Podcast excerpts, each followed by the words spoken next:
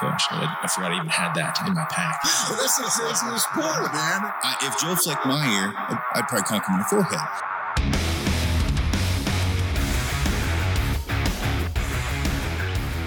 Welcome to Kafaru Cast, everyone. Uh, I am solo on the mic today. It's uh, what is it? Tuesday morning, and it's supposed to be sixty degrees today, so I'm going to go shoot a three D course. And since I'm going to do that, I'm going to get some knowledge from my longtime friend, Tim Gillingham, the Hammer, who is on the uh, mic with me right now. What's happening, man? Oh, just getting the first uh, cup of juice in me. Yeah. Uh, man, you've been having a hell of a season this year. Uh, what, you've only lost, what, one, maybe one tournament, two? What, not many. Well, you know, I've shot three. I always shot three D pretty consistent. It's the indoor. I have kind of a mental midget, but it's kind of a different game, you know? Yeah. Well, about, where are you at this year? Have, have you, uh, you've only lost one, haven't you? Yeah, I ended up I ended up fourth this last one we just finished this weekend, and I just made one bad shot on Friday that kind of hurt me, and I never did quite recover from it. Just mentally, so, just got in your head. But a I'm sitting. Bit. I'm sitting. I had a really super good second, first and second tournament. Second one especially, shot the highest score I've ever shot in my life.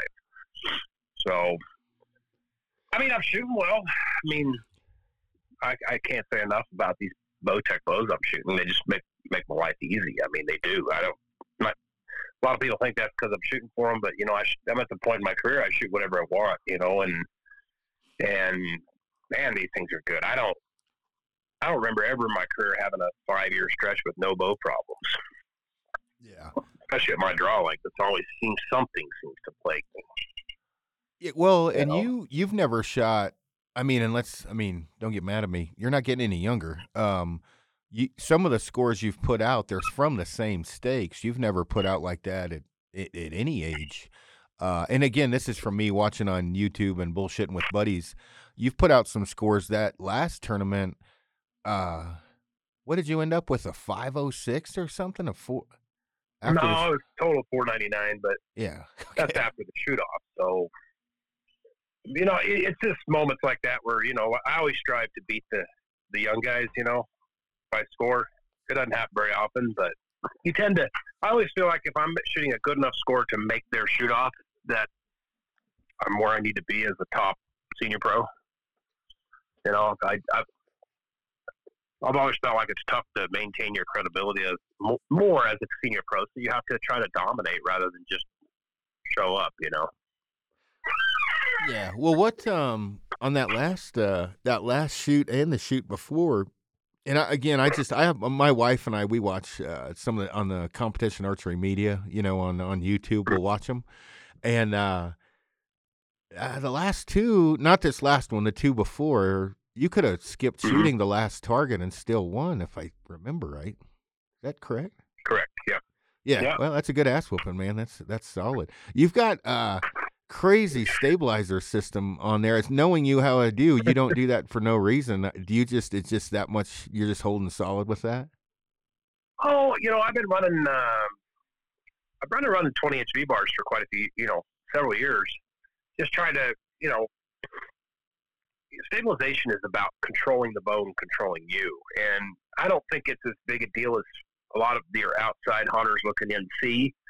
Uh, I think stabilization is that last fifteen percent of the of the uh, equation. And, and when you're talking differences in stabilizers, like the little changes I'm making, those are two or three percent, four percent, you know, on the help side. Yeah. Um, and it's something I'm still just playing with, you know, it's just, Just trying to see if I can slow the float down per se, or slow the drive by down to where it's, you know, manageable. You know, if you want to read a good book, read uh, David Tubbs' High Power Rifle, and he talks about, you know, a lot about that in his book about building a position, and the position in rifle shooting is designed to cancel motion. Because you can time the shot with motion. If you're moving too fast, you can't hit nothing. Yeah. So, so I, I just I, go ahead. Go ahead. No, no, you go ahead. I go to a lot of these, I shoot a few N R L twenty-two matches and stuff like that. And, you know, they, it's funny to watch these guys. The moment you get them off their bipod and make them actually shoot standing, sitting, kneeling, most of them fold up like a wet noodle because they don't have a position. And I look at it like the reason I lost that was because I didn't have a position, or I didn't, I didn't practice that particular thing enough, you know, to know, I didn't know what I was doing before I was doing it type deal, you know? Yeah. So, well, with with with stabilizer, and I just did a podcast on. Uh, I just talked about like the second and third axis, or well, first, second, and third, and I guess now there's a fourth, which I never paid attention to before. But uh, I yeah, and uh, there is a what's go ahead. You'll probably explain it better than I did on the podcast. There is a fourth, but it's irrelevant. The fourth only exists for somebody that wants to move their sight in and out without having any left or right. Yeah. Yeah. You know, that that was Gene Luke come up with that years ago. I mean, it's right. I mean, for guys that will say, well, I go to Reading and you can't reach the distance, but you don't want to move your sight in all the way. You know, you, you have to set your sight bar up where it's perfectly, you know, not moving left or right, basically, you know, when you move it in and out. It's kind of dumb to do that, in my opinion. Um, I would never do that because just taking my sight on and off a lot of times, you just tighten and loosen and, you know, I don't use the knob. I use a screw. Yep. You know, you just tighten and loosen it too much. You just change where the sight ends up. Yeah. Well, and I didn't really go into great depth because I told people just to read about it and do not, um, you know, don't don't incorporate that into anything you're doing. But uh, when you're, you know, when uh, trying to exp- when you're talking about like the uh, two or three percent uh, to the good when you're when you're messing with your stabilization system, what one thing I started doing with my, my wife to try to explain it to her. I don't know if you've ever seen them, but you can unscrew your field tip and you can screw this laser into the end of your arrow, you know, go to full draw and, and see pin float, um, with that laser, uh, because people be at the, the house, you know, I learned a lot of this shit from guys like you or Tony Clem or Powell, you know, whatever, like how to, to get a bow to aim, you know, like solid or aim steady. And, you know, a lot of people today just throw a bunch of, sh- you know, shit on their bow and they don't really understand the effect or right. w- what happens. And so, you know, on my end, like right now, I kind of got a goofy system on, but it's just what held the best. And I started, you right. know, towards the end, I was stacking weights on the back of the riser, just those little flat pucks, right? Just screwing them on. And it, it's for me, I use that laser initially just to watch it. And then obviously I shoot groups, but there is a reason you have all that shit on your bow, and there's a reason if I go into the backcountry, I have a nine-pound bow or whatever. It's right. not for looks. It's it's for when the shot counts, and I've got, you know, yeah, bad footing or, you know, whatever. Why don't go into this? Yeah, let me, let me go into that. I mean, because this is a subject that's coming up a lot more and more and more, and stabilization is very, very, very misunderstood, even at the very high levels. Um You look at Kyle Douglas, for example. Kyle's my travel partner, arguably the best archer in the world right now. Um, the kid's phenomenal. Uh, he runs twenty-eight ounces on his front bar and like twenty-four on his rear. So what we're trying to do with stabilization is create moments of inertia. Moments of inertia, for anybody that really wants the layman's definition, is basically the amount of force it takes to move that handle at the middle. So if you take your stabilizers off your bow and you grab your riser and you twist it, it's easy to move fast, right? You can twist it back and forth. You can move it all over the freaking place. And uh, the moment you put Kyle's stabilizer on, you try to grab a hold of the riser and twist it at the middle, you aren't going to move much, okay? And I just, with my four-bar system, I just got those moments of inertia a different way. So it's either weight and length or it's length, okay? So I've got those four thirty-inch bars on there. I got four ounces on the front on each two bars, and I got five and six on the rear. So I got way less weight than he does, but I'm probably creating the same amount of moments of inertia, you know, you know, the same effect per se. And, you know, and I'm just still playing with it, but aiming is about, it's a give and take scenario, right? So if you're going to run a four pound bow, you can't put a A real heavy stabilizer on it because you don't have the resistance to hold it up. Okay. Aiming is about the ratio of mass weight versus holding weight or versus leverage. And that leverage comes from holding weight and you having your draw length perfect. And one thing I'd caution guys about shooting an overly light bow in the field is, is it's very difficult to shoot. One of the jobs of the stabilizer is to hold the bow in place until the arrow clears it. Okay. Um, they've got this little Mantis thing they, they got on the market now that measures your, your bow movement after the shot. And it's just a little laser. They put that on my bow at, at Indoor National and said it was one of the best they've ever seen after the shot. Well, I mean, it stands to reason. It's like a Super Cub sitting up there with big wings, you know, it's, it's floating around. And, you know, even though the wind's buffing it around, it still, you know, centers itself. So go into that a little bit more. Well, you know, at the, you know, I, I, I encourage everybody to shoot and do all their tuning through paper, because paper tells no lies. If I get a, if I get a bow, for example, uh, that's really lightweight, it's going to be very difficult for me to sh- shoot repeatedly through paper. And at the moment of truth, when I'm shaking and I got a bull charging in and my adrenaline's pounding, it's, you're basically, in a sense, it's very difficult to shoot a bow with the same tune that you tuned when you were dead calm. Okay, I got you. So yeah. Having all this, this weight, like I, I run a, a counter slide. When we build a hunting setup, it's just kind of a, it's kind of a concession for portability, right? Mm-hmm. It's not as good as what I can do with my, my tournament bow, but it's pretty damn close. When I can walk back to one hundred forty yards and, and keep them in twelve inches with a pin, it, I mean, it, it, it's, it's, if I put a scope on my hunting bow, I might be able to, sometimes I wonder if I don't shoot it better sometimes, but, uh, it's just always this yin and yang. If I, if I want to run Kyle's twenty-eight, give me an example. Kyle has twenty-eight ounces on the front of a thirty inch bar, right? I saw that. That so thing looks like a sex toy.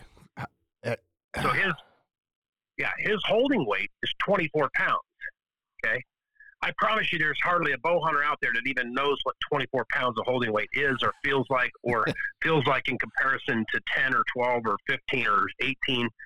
And, and, and conversely, my setup where I'm a little bit lighter and longer, I'm actually running, I think I was at nineteen and a half this weekend, but I'm going to bump it up to like twenty to twenty point five. And that's just, those are crazy numbers when you talk to the average boater, because they don't have any concept of, of, of how that affects their ability to hold and make the shot easy to do instead of difficult. You know what I'm saying? Yeah. They just assume they can't aim, or the bow doesn't aim, or, you know, what have you. There's a lot of people that come to me like, I just can't hold still. Well, I never could really hold still. That's why I learned to trigger the shot, you know. Um, and Tubbs goes into that in his book about guys that, you know, even with a rifle, that shoot surprise shots versus guys that time the shot, and the time shot guys are way more accurate. You're starting to see that, you know, more and more. You know, Kyle Douglas does shoot the same way I do. And this is a guy that, for example, was a thirty X shooter, I mean, with a back tension release. Won Vegas as a young adult, shot that way, and then all of a sudden he decided to try timing the shot, you know. He calls me up one day and he's like, yeah, I tried punching. Yeah, I said, how'd it go? He said, shot four thirty X's in a row. I'm like, really? So that's very dangerous, you know, a very dangerous guy now that has the ability to shoot clean with a surprise shot, but realizes that him having control over when it goes is more valuable and more consistent. Because the number one people have with that problem they have with that shooting style is they think they're doing something bad, right? Well, let, I was going to say, let's dive into this a little bit more before I get a ton of people calling me to tell me sure. They're going to start punching. I would I would say, so I shoot a hinge. It's and, yeah, nope. It's a con- Okay, let's, first of all, let's say it's not punching. Well, some people, well, let, we'll rewind in a minute, because some people it's not, some people it is, and that's where I want you to go into this. For for me, I uh, shoot a hinge. Uh, that's the best release that I can shoot because of the way my brain works, but I can shoot a controlled shot with a trigger pretty damn good, but overall I'm more consistent, you know, with a hinge. But my, my brain will fail me at times to where I might zip one off in the buckwheat with a puncher or with an index finger release or a thumb button, because my brain doesn't doesn't handle it well. I, what I try to well, con no go no go ahead. Part of the reason is because you're telling yourself probably it doesn't handle it. Yeah. Instead of coming up with solutions, you know, Lanny Basham, who's probably the premier mental coach in the industry of shooting, he can't figure out why all archer these all these archers are shooting surprise shots. He said, he said, you think we didn't deal with anticipation in rifle shooting? He said, we did. He said, we just didn't give people careers on it. Yeah. We didn't dwell on it all the time. We came up with solutions for it. We came up with mental management techniques for it. And most people just simply, and I guess the difference between you and I, or you and me and most people, is nobody taught me how to shoot a bow. So I just basically started shooting a bow like I did a rifle. Okay.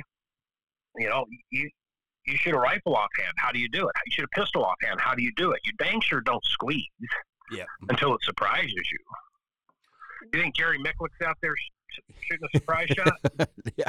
Well, highly doubt it. Let, let's be realistic, though, and this is something I'm glad we're diving into this. I am not shooting a surprise shot with a hinge. I know when that fucker's going off. I have no doubt. Like, it's, I have a click, it clicks, and then, you know, I know it's going off.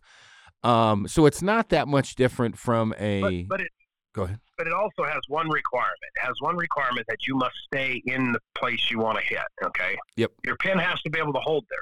Okay. Or you're not going to hit there. Okay. Yep. You either have to hold in the middle, or you have to learn how to fire in the middle. Those are the two ways to shoot a shoot a shot. You know, you want to go back to let's go back to this weekend. Top two guys in the shoot off. Guy named Remington Boyer. You heard of him? Oh yeah, I watch all the. Yeah, yeah, yep. I He's watch a new kid, right? Yep. Remington's been pretty consistent. Won the A S A Classic last year or the year before, I can't remember. He just started punching. You ought to see some of the targets this kid is posting up. And this is a kid that can hold like a brick, man. And it's just crazy what he can, you know, what, what some of these guys can do. I could never shoot like they did. I could never hold a bow like some of these kids could, ever my whole life. I mean, it's just no, most tall people can't. Just, you know, look at the tree at the top. It moves more, right? Yeah, but so, I, I, let, let's. I, I, I really want to. I want to pound on okay. this. Tar- I want to. I, I'm not shitting you. I want to dive into this super deep because this is a good. It's a good subject. Well, and you can explain it better because I than than I can because I shoot a hinge because I'm comfortable with one, but I can grab a trigger and shoot it fine as well. Um, overall, if I shoot a hundred arrows, I'm probably going to have more in the dot at a hundred yards with my hinge. And when I say that, meaning. I may have the worst outlier maybe with my puncher. Um, and that's my own fault. And I agree with you wholeheartedly. And so I'm just a little bit more consistent with the hinge, but that's mental management or whatever you want to call it, where I think people get in big trouble. And I really want to get your take on this is the thing I always talk shit about target panic, saying it's like Voldemort, just don't talk about it. It won't be an issue, right? When you start to dwell on it and your entire life revolves around it, to me, it, it it it really probably isn't necessarily when when you run into shooting issues. It's probably more an incorrect form problem, um, you know, overbowed, things like that. Because if you get to where you can control the trigger, you know, fairly uh, fairly decent. And when I say fairly decent, meaning if you don't totally spaz out, um, I mean, I'm holding what I'm holding. My pin is as steady with a puncher as it is with a Uh, index, or excuse me, a hinge. Um, and so it's not like I'm holding steadier at eighty yards with a hinge. It's just that the way that I execute that in comparison to an index finger, a thumb button, occasionally I get an outlier because, you know, I zipped off the trigger or whatever with the, the well, puncher. Yeah. I tell you one of my solutions. If I take And Joel Maxwell told me the same thing. He said, hey, I, when I hunt, I should shoot an index because it's more practical, right? He said, and it, you know, I shoot it really well, but it is very difficult to aim dead in the center. And when I pick up a back tension, I can put the pin in the middle. It's just another demon. I can't make it fire, right? Right, right, yeah. And uh, it's all your fear of missing, okay? So one of the things that I, that I know, one of the more difficult things that I struggled with over my career it's like in FIDA or say Redding we got coming up this next week. They got big dots, right? I have a very difficult time aiming dead in the center of the dot. You put a one-inch dot down there, I focus on it, and my shot fires on it, okay? So I could shoot a one-inch dot and shoot probably, let's say seventy yards and probably shoot an inch and a half group. If I shot a four-inch dot, I'd probably shoot a four-inch group. So With my hunting bow, one thing I've, I've learned to do is I've learned to shoot a rectangular target. Okay? Mm-hmm. I take a piece of cardboard, depends on the distance I'm shooting, and it's just the main criteria is I want to be able to see my pin in it, because sometimes our hunting pins are covering up what we're aiming at, and that's just not a good recipe. So if I'm shooting one hundred forty yards, I'll take a, big, a piece of cardboard that's probably, oh, probably twelve by sixteen, paint it black around the edges with a with a spray can, and I will aim at that. And you'd be surprised how much more relaxed your aim is. Oh, I agree so much with that. Of this is just mental mental conditioning, okay? And if, if you've got guys that got target panic, I'm going to recommend one book for them. This book is called Panic Away. And Panic Away is a book on how they treat panic attacks, which is basically what target panic is and becomes. It becomes a panic attack because it gets progressively worse when it's not checked, when it doesn't, when it's not, you know, like Lanny Basham said, when you don't come up with solutions to kind of work on that anticipation, then it goes unchecked, and then you start fearing it, and it gets worse and worse and worse and worse, okay? And then you have to go up and shoot a back tension. And the moment you shoot a back tension, because it's a totally different feeling, you break that link. And so people, myself, I never, I, I went through periods of it. I actually went through periods. I shot a back tension for two straight years. You know how many perfect scores I shot on indoors in two years? Probably now, not. Keep in mind, in nineteen ninety-five-ish, I shot three hundreds on a Vegas spot, I remember, for a month and a half straight without missing a ten. Mm-hmm. A month and a half, and I was averaging probably twenty-five X's. And you know, that's what, thirty years ago, dang near? Yeah. twenty-five, twenty-five years ago. We're getting um, old, by the way. But yeah, go ahead. So when I moved when I moved down here to Utah, I told myself, I was the guy always telling people, I got to learn to shoot back tension. I'm never going to make it if I don't, you know. And I gave it two solid years, shooting every type of surprise shot you could imagine, whether it was a pinky finger, whether it was a pull-through or a back tension, what have you. You know how many three hundreds I shot in two years? I don't know. Not many. Two. Not none. Two. Two? Well, two. This, now, ended in like two, this ended in like two thousand five right there or something like that. So I just got disgusted and said, well, this ain't fun. I win everything at a local regional level. The only reason I can't do it nationally is because it's between my ears, point A and point B. So I'm going to shoot the way I shoot, the hell with everybody else. And that's, I won my first pro tournament that year. All right. With and what? Never, never look back, because now I view it as the only way I shoot a bow. Well, I just say, let's, let's talk about that, because I don't have issues shooting a hinge, and I don't have an issue shooting a puncher. For the most part, I shoot both of them fine. I'm more comfortable with a okay. hinge. No big yeah. deal. When it gets windy, you know what goes on my hand? A wrist rocket. Because what you talked about, it, when there's no wind, I am at my peak performance with a hinge. I don't have any problem. Hold it in the dot. I'm consistent. Throw wind in there, as you know, or as you get older, you know, age and little, you know, not quite as steady, you're moving more. The thing is, is with the hinge, you kind of live and die by it in the sense of when it's windy, it's a problem, and I cannot time the shot with a hinge and execute it correctly. I'm I'm punching off the hinge. I'm just ripping through well, it fast. Yeah, and you're right. I, I always said if I was training like beta shooters, I would I would or kids, I would make them shoot both.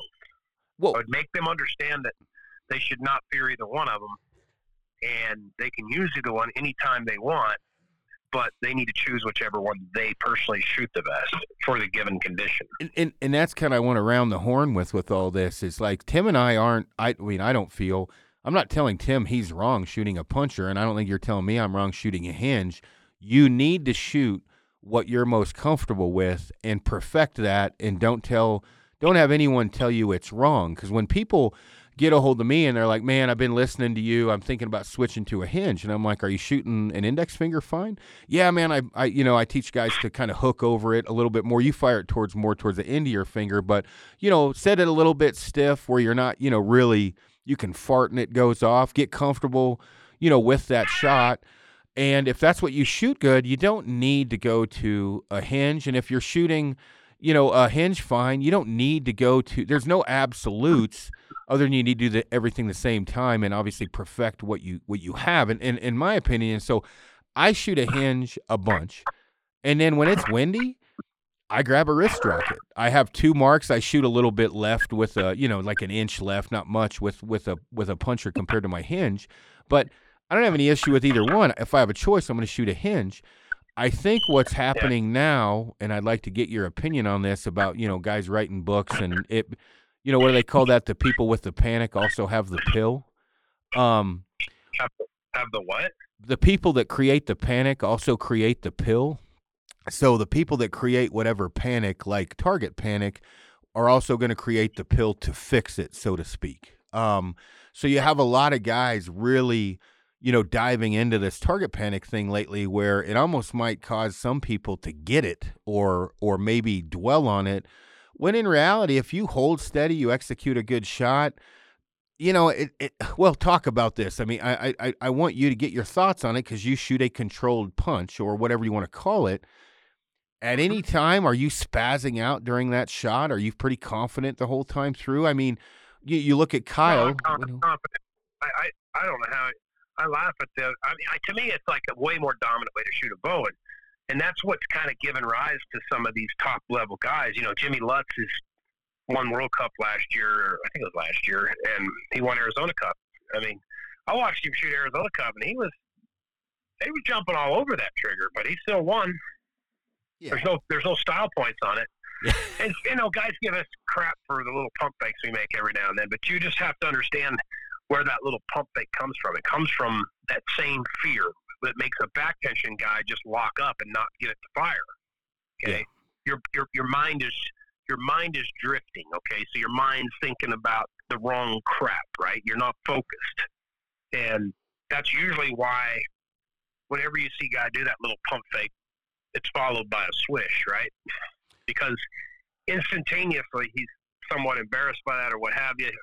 He mo- Just hyper focuses right after that, you know. I was just going to say the and last so, three pump fakes you made, you shot fourteens uh, on YouTube, so I, I can't say that with what you're talking about. And I I want to I want to key in on this a little bit. What Tim said, in my opinion, is one hundred percent true. If I'm aiming at something at sixty-four yards, and let's say it's between two trees, and and I mentally kind of f- fail, and all of a sudden now my forearm tenses or whatever happens.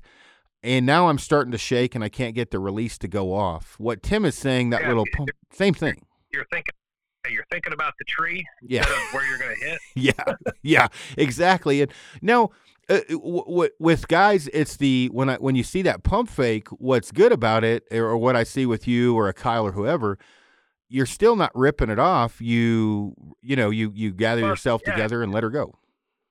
It's not attached to the trigger finger, and you got you you. you You have to understand, we're shooting super light triggers. I mean, my my trigger is somewhere around two to two to four ounces. Kyle's is probably somewhere around the same. You know, there's several guys coming up to the Gold Tip booth now and just trying to figure it out. There's guys that try it. There's guys that go back. I mean, they, they're not comfortable with it. But, um, but man, he's just taking it to a new level. And I watch a kid walk around a practice course, and he don't miss. But th- there's not enough. There's, the problem is, is there's not there's not enough instruction on how to make the bow hold good enough to do whatever you want. Well, you know, guys just pick a bow up and shoot it. I picked a hunting bow a couple years ago, and just a lot of times I'm I'm really lax on my hunting bows, right? And I picked this bow up, put a stabilizer system on it, and I'm just the bow's just sagging low because I'm holding like twelve, thirteen pounds, you know, and I just, I, I shoot twenty-two pounds the whole year hunting or shooting. Now I got this bow at twelve pounds of holding weight, and all it does is want to hang low. Well, eventually I put twenty or twenty-one pounds of holding weight, and it was a whole new bow. So, when you're because, talking about holding weight, for people that aren't understanding, because I went into this in a podcast earlier, but in case people skip that one, talk about the holding weight, because I have found there is a, for me, a specific holding weight that I, within reason, that is my happy place, right? And I go way above that or way below. I'm just not as accurate. Talk about that a little bit. Right. Well, I think, you know, this is one of the things that I think needs to be really, like, showcased to the average guy is how important the draw length number is. You know, and the draw length changes. Keep this in mind. It changes. The draw length itself should not change. because the draw length should be set to where the string hits you in the front of the nose. Okay.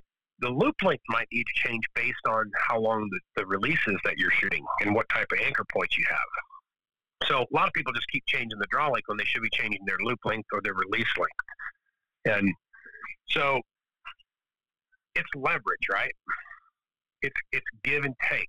I can't hold Kyle's twenty-eight ounces up if I don't have twenty-four pounds back on the back end for leverage to kind of hold it up. Then you got to be strong enough to do that too. So um, one of the greatest things that a guy showed me about three years ago, Jason Goykin, great shooter. Um, I remember where he lives, somewhere back east. But he won Vegas as an as an amateur, shot thirty X's the last day. Just just a great shooter. Um, but he showed me something I could do on my Bowtech cams where we knocked the module pins out out of engagement and just rotate the module to actually increase your holding weight. Now I have a system by which I can I can literally change my holding weight by a half a pound to a pound. We were, I was messing with it up at Bowtech the other day, and you could go like you can move your module half the distance thickness of the pin that holds the module in, and that's a three pound shift in your holding weight. Uh, so, so that's I, pretty tremendous. I did this last night, and, and on the cam and system. It, it, go ahead. The great thing is it doesn't mess with your draw length near as much as if when you have to. Sh- you can get it another way by short pegging the cam by, by basically moving your your your draw stop shorter and shorter. Depends on the, depends on the bow system as to how you're going to get it. The problem with most systems are you have to mess something else up to increase your holding weight. So, if a, for example, if a company comes out with sixty-five, seventy, seventy-five, and eighty percent modules, right? That's going to give you a pretty good range of holding weights. But keep this in mind: there's five percent difference between each one of them. If you're pulling seventy pounds, that's three and a half pounds split per module. Okay. So you have three and a half pounds different holding weight per module. If if everything falls exactly on you know on that five percent, so that's not good enough for most pro shooters. Or you know when you know your number, like I shot Break the Barriers a couple weekends ago out in California, and I had my bow set on twenty two pounds of holding weight. It kicked my butt all weekend. You know it was good for one shot, but you had to have the strength to hold it back there. So if I back it off somewhere around twenty to twenty and a half, I think it'll be it'll be manageable. It just puts a tiny little valley in there. Most guys think of valley as this long, you know, an elite used to brag about the, the dwell time. That's a bad thing, actually. Because what dwell time is, is what we call trigger or barrel lock time, you know, with a rifle, or trigger lock time with a shotgun, you know, the time you pull the trigger till the projectile leaves the point where you can influence it. Okay. The slower that is, the less re- least responsive it is. Now with the back tension where you don't know where it's going off, you don't normally influence it as bad, so you can get away with a little bit more. Or a guy that's uh, shooting like I do, where I want the pin, to, I want it to hit where the pin was. I need a very short valley, and it's a fine line between having too short of a valley that you just can't control because it just takes too much muscle. You know, and being able to hold long enough, say, on an elk that's holding up on you. So it's just, just it's a give and take scenario. Let's let's talk about it with what I did last night. So I have um um an, an Evo X F, and it has like ninety, eighty-five, eighty percent um, adjustment for let off. But when you go from ninety to eighty-five, it, it technically shortens your draw length a little bit, right? Because the cam's not rotating. So what I did is I bumped the let off down, and then I twisted the cables up a little bit to lengthen the draw to go back to where my draw was at. Um, and, and I bumped up the poundage a little bit while doing so. I also did that to, because I have that specific holding weight I want. Now you have to be not scared to do it, one, two, and have the knowledge base to know yeah. how to tweak these things. But you are going to – go ahead. I see these guys, how even guys out in the tournament scene are scared to do that by themselves. I mean, you know, you have to learn how to use the system. You have to learn how your bow works, your release works, everything in your, in your, you know, stuff. Don't rely on other people to, you got to learn somewhere, but don't rely on other people to do it. Because yeah. chances are the guy at the bow shop, you know, may or may not even know or doesn't want to spend the time to do it.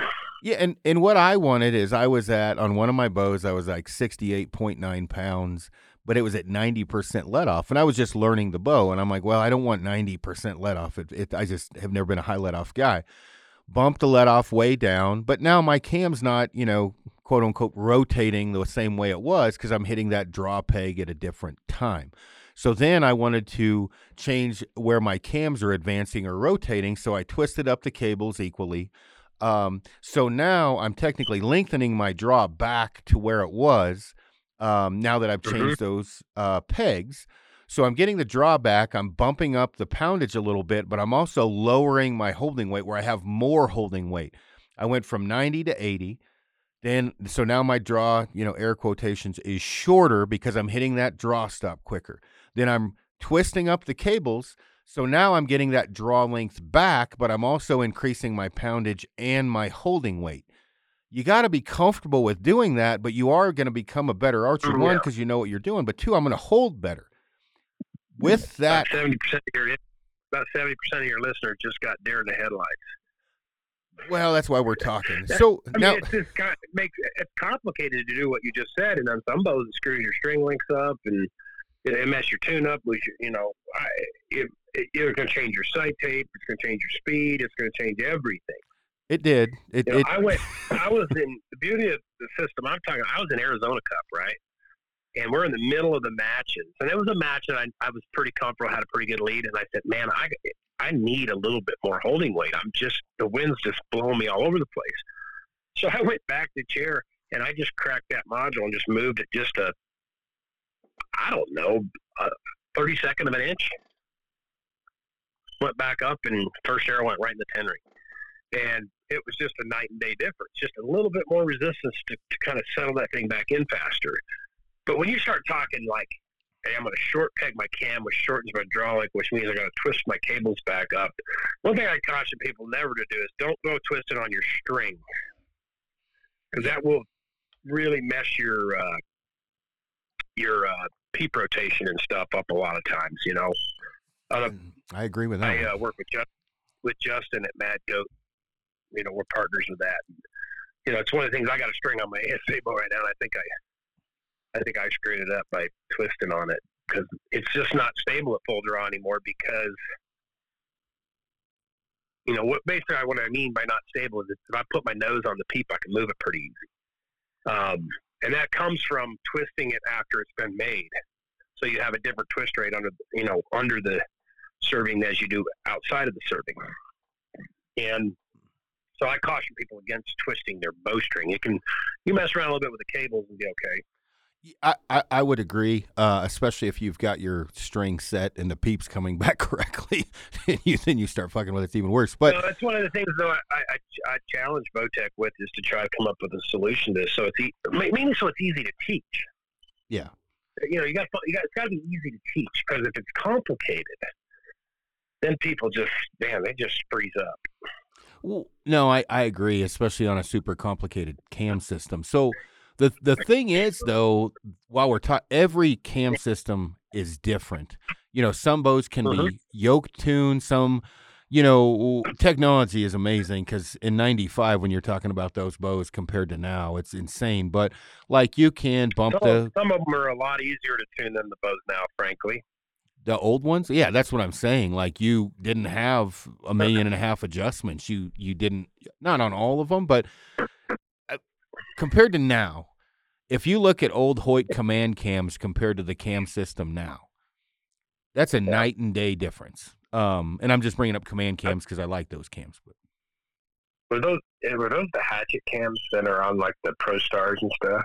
Yeah, I think uh, those are no, no, those are master cams. Those were basically two cam bows, and I don't know. I never seen a problem with two cam bows. I shot them awesome. As long as you knew how to to adjust them, but nowadays. You can, and that's kind of what I was getting at, is you can adjust uh, the let off with a module, the draw length. You can adjust the cable rod out and in a little bit different than you used to be able to. You have string stoppers. You got a lot uh, of adjustments, but once you learn the basic geometry of how cams work, you can figure out just about anything by looking at it if you know what you're, you know, you're you're doing. There's yeah. definitely do's and don'ts you don't want to mess with. But like last night, while we're talking about all this, I I don't – we have this best of the best tournament coming up, and I really don't want to lose. So I'm trying to get like – I'm not being lax on a bow, meaning, you know, oh, I'm shooting pretty good. I mean, I'm really wanting to to win this thing because, one, it's like five grand. Um, But I, so what I did is I got my holding weight where I wanted to, and then I start messing with the, the stabilization system. And it's not throw a front bar and a back bar out and let her rip. Like a lot of guys do that. You may not even need that shit on your bow. You don't even know. Like you want to have a purpose when you're setting your, oh, you, your, your bow me, up. Trust me, you need it, because if you're going up against a guy without it, you, oh, you're going up against a guy with a stabilizer system and not, the chances of the guy winning without a stabilizer system is not very good. Let me rephrase. Especially, let, I, I didn't, let me put context into that. You may be throwing things on your bow in the wrong place, the wrong angle. You may mm-hmm. not be getting the best bet. You need a stabilizer. But what I'm saying, I see guys throwing on twelve-inch front bars, ten-inch back bars for no rhyme or reason, just because everybody has them. There is a reason mm-hmm. that's on there, a position it should be, a, a best position for it, and a certain amount of weight uh, that should be on there. Like I stacked some weights on my bow. I have a little bit more on the backside than I do up front. Not every bow's the same. And would, yeah, and, and I would tell you that weight against the bow is wasted weight. Well, and talk about that a little bit. Okay. We're creating moments of inertia. Moments of inertia are created by weight at the end of a stiff rod. Okay, just like a tight wire walker, they, they run a long rod. You don't see them with one rod punking out one side. That wouldn't work very well. That's one bar systems just don't work as good as two bar systems, because one bar systems do not have any correction for the, say your bar starts to move to the right in the front. If you don't have a rear bar to kind of rudder that, it's going to move a lot further before it actually recovers and comes back. That's the point of the two bar system. Two bar systems also help you offset the weight of your accessories. And out west, when we hunt with a quiver on the side of the bow and a sight, you have to have the bow naturally holding level, okay? And the one thing that people don't do enough of is adjust the first axis in the bow sight, because a lot of people think that their first axis needs to be straight with the riser. That is not true in the least bit, okay? It has no bearing on anything. Because you have a pin-stabilized projectile that once it gets out of the bow and stabilizes, it has no choice but to fall vertically, okay? It's not going to shoot across the horizon. Um, so... on my hunting bows, when I'm packing a quiver full of arrows, I stand there with my eyes closed, draw the bow back, and if it does not naturally hold level, I can adjust my left stabilizer bar, but I don't use a left stabilizer bar. I use a, a beat singer counter slide. So everything sits off the side of the bow. It's just very, very efficient. So I can either put it further away from the bow, or I can add more weight. But if I get it to the point where I still feel like it's making my grip unnatural, most of the time I will adjust the first axis in the bow. On a lot of sites, you know, I know you like Spot Hog, but one of the problems with Spot Hog is there's no first axis adjustment, okay? Well, I actually recently switched for that reason, but go ahead. No, but, but there's no first axis adjustment, and, and, and, and I beat up on you a little bit on that, and got Josh Spot Hog. He's like, why do you think it needs a first axis? I said, because if you force – it's what is the holy grail of rifle shooting? Um, Form-wise. What's that again? What's the holy grail of rifle shooting in terms of form-wise? Set up on the shot. Oh, I got what you're saying. It's yeah. Natural, okay. It's natural point of aim. Yep. Okay. Target acquisition. If you yes. force a rifle to, to, if you push a rifle to the left to get it on target, it's always going to recover back to the right. A bow is no different. Okay. Bow is exactly the same. So if you're forcing the, the sight back to the left, or the bow back to the left with your grip, to get your bow level, your sight level, you're going to string arrows left and right, because you can't maintain that, that pressure all the way through, you know, the arrow gets out of the bow. So, like when I shot Spot Hog, I always had to put a washer up under the bottom mounting hole on the block, and that just basically does the same thing as making the first axis adjustment. And for anybody who doesn't know what the first axis adjustment is, the last thing I do on a sight, it's the, it's the two screws where the the bar, the mounting bar, hits the horizontal, or the vertical, you know, the vertical uh, slide. Okay, so where that mounts, usually the bottom hole is wallowed out so that you can you can move that that bar left or right. And, and most people actually hold a bow with a natural right can, especially with a quiverful arrows on the side of the bow. It, I just, the podcast I did before this one was on sight leveling while I went through first, second, and third. Go into that in more detail, Tim, because I don't know that I explained it well enough the first go around, but for the okay. first axis, I let just said you you're... Let me get my five-minute sight leveling seminar. All right. It doesn't even take five minutes. The only thing you have to understand, the only thing you have to understand is what the bubble's job is, okay? The bubble's job is to tell you the position of the first axis. The first axis is the rack of pins and or the vertical rod that your sight runs up and down on. That's the first axis, okay? So it's so what we do is we, you know, use a Hamskea level. It would be nice if more freaking sight companies, I'll call them out right here because none of them are, do a good job on this. Um, they sell you a four hundred dollars sight, but they damn sure won't tell you how to level it. Um, or leave any features on it that make it easily to level. So when you level your your your your bubble, that second axis bubble needs to be set to where the pins are straight up and down, and the, uh, the your sight's moving perfectly plumb when you move it. The only importance of third axis, it's only the only importance of it is that it has to not lie to you. We're trying to set it to where it doesn't lie to you. Okay. It has to run perpendicular to the plane of motion, okay? So when you're swinging on an up and a downhill shot, if that bubble's canted at all, it's going to run out to one side, and the reason you get a left or right is because you're canting the bow, because lying to you. That being said, I have a line drawn with a level at the top of my garage door, at the very bottom, and then one in the middle, okay? If you need to check yourself on a steep uphill and downhill because some people make form changes that mess their third axis up. So anything that affects the bow, you know, the bubble being pushed in or out with torque, that's why it has to be done at full draw. Cannot be done any other way. You might get lucky, you know, and two different shooters, the way they grip the bow, you somebody else cannot level your bow. You have to do it yourself with your torque load on it if you want it perfect. Okay, so I talked about this in the the first pod the podcast I did earlier, where I had mentioned on that leveling it on a draw board is not the same as leveling it, when I say a draw board, on a last chance bow press or a spot hog or whatever. That will get you close, but it's not the same as you drawing it back.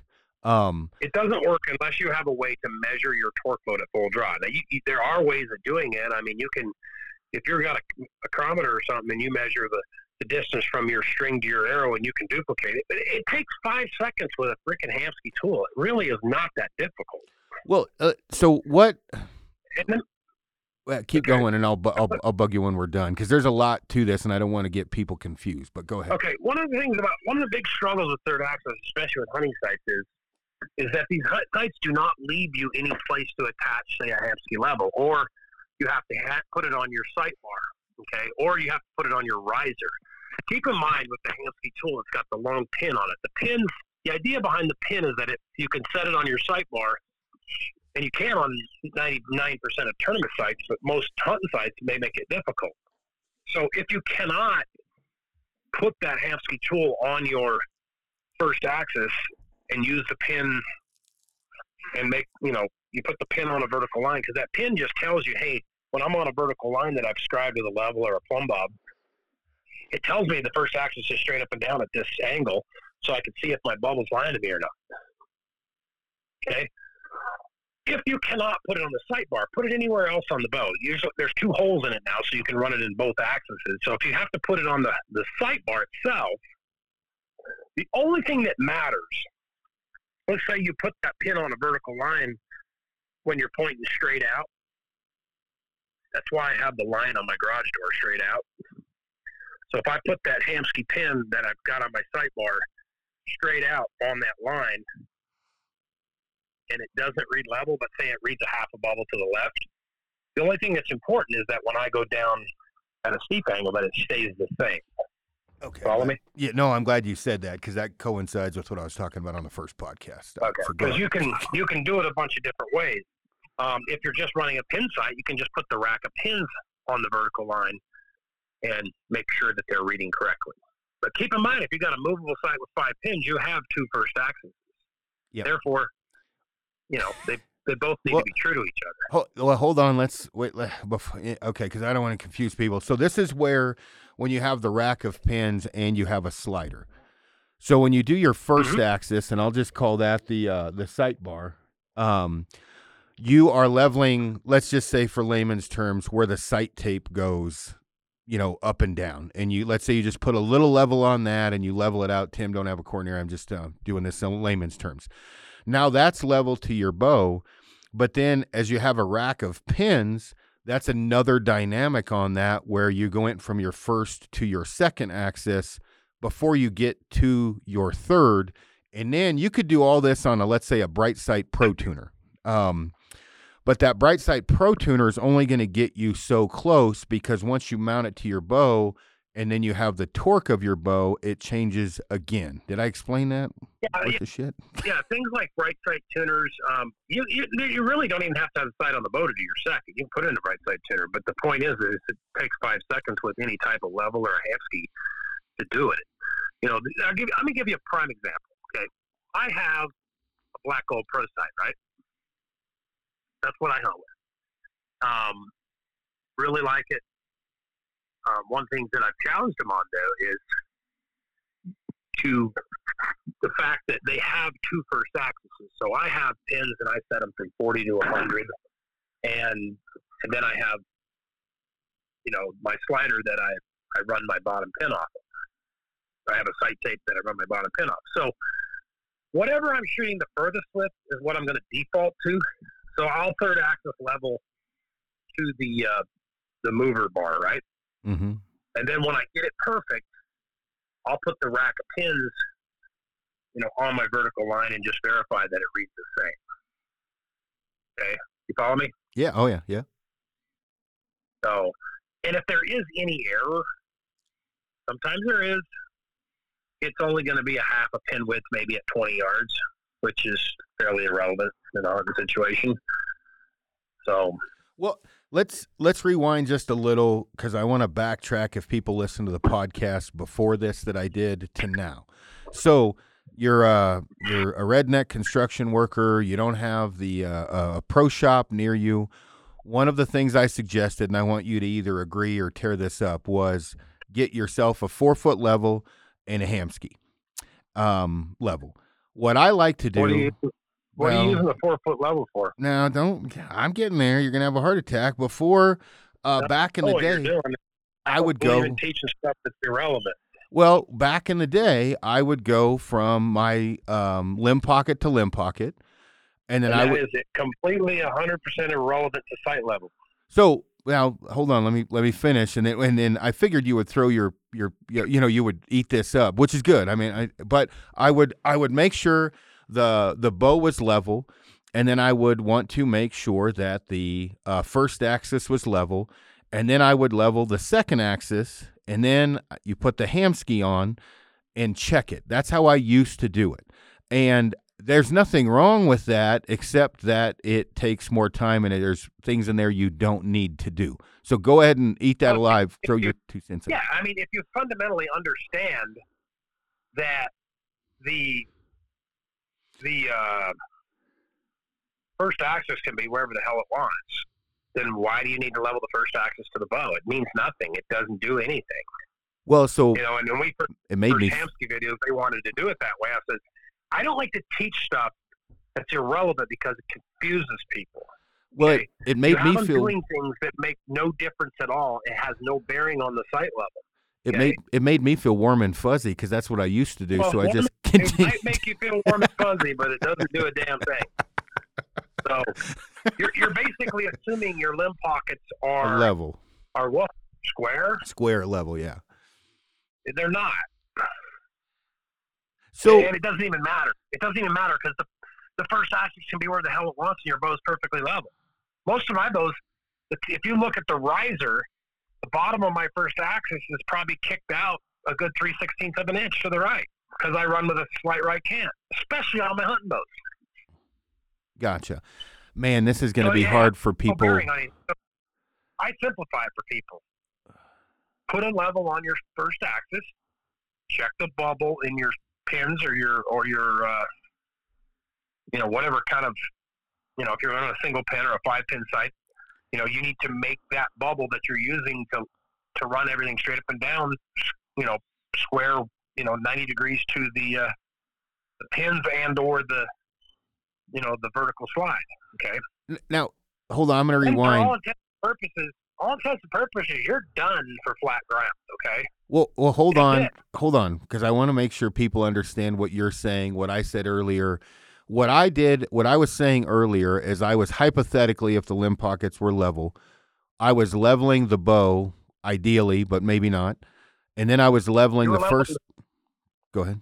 Yeah, you're leveling the first to the bow, which is irrelevant. Okay, that's what I want to dive into. So for people that listen to the first podcast where I level the first uh, access to my riser, let's say, or or the limb pockets, what Tim is saying is, shit can that, throw that uh, Hamskea on your first access or or your, your your bar, whatever you want to call it, where your sight tape goes, the vertical portion of, of your sight, level that to your second access or your scope housing level. Did I explain that? Yeah, just make your bubble, make your bubble read level when you got when you have the first access plumb bob. Okay, when, when you have it perfectly straight up and down. If you're a pin shooter, then your pins are straight up and down in the bubble. You know, if you're, say for example, here's a really good visual. Okay, so Spot Hog, for example, has a wire in their sight. They, that's their the wire is the first axis because that's what we line our pins up with. Correct? Yep. All right. So this is kind of where I got the idea for the, the pin on the, on the, uh, you know, on the Hamskea tool. And Spot Hog's very easy to level because you simply just put that pin on a vertical line and then your bubble's level at, you know, straight out from you. Doesn't have to be done at full draw because it doesn't matter. Torque's not affecting the bubble there. When you go downhill and uphill, that's where the torque affects the bubble. And so you do the same thing. You draw the bow back, you put the wire on the vertical line, does the bubble read level? If it doesn't, then you tip it in or out till it's level, and then you're done, and then you just adjust your first axis to where you naturally hold level. Because the second axis bubble is slaved to the first axis. No matter what you do behind that, nothing's going to affect their relationship to each other because because they're slaved together. Gotcha. No, that you, you could have that makes twenty sense. Degrees of cant in your first axis, and every time you level the bubble, your first axis is still straight up and down. Now, you will get an error. I will concede that you will get an error because your sight is above your arrow. Until the sight and the arrow come together, there's an error. That happens at about two or three yards. Though, yeah, I was going to say that's it. Like I was just going to say that's like ten feet, but yeah, that's close. Yeah, it's a, yeah, so you, you know when I get it, when I get a good cant in my first axis, yeah, I'll hit an arrow shaft to the left at two yards, but that's pretty much irrelevant when you're to, to virtually anything. Now, before the Hamskea and and uh, you know you getting involved in this back in the day, and I'm not saying that I, I am right, which is why I wanted to talk to you about this. We always leveled the bow and then leveled uh, the first axis and then the housing, and then what changed the game on that. Now, not all sites allow for that Hamskea to fit on, which sucks. When it, I'm not a big fan of putting it on the riser um, in comparison, but well, it works. But just keep in mind, it works. You just have, all it is, all that pin is, is a measurement tool, right? Yeah.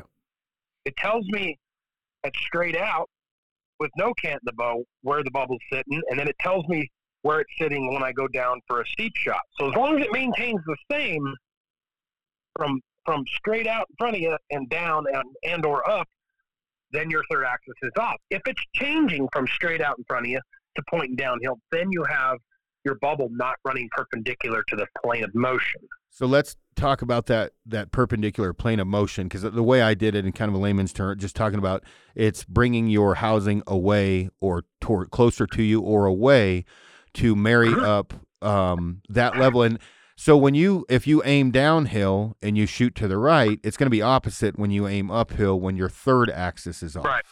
Now, correct. Where people really don't understand this portion or how It's a, it's almost like a rangefinder. This extrapolates. The farther out you go, the worse it gets. So, and how I explained it earlier is if you put a six-inch level on a door jam and that six-inch level's out an eighth of an inch, that doesn't mean the door jam's out an eighth.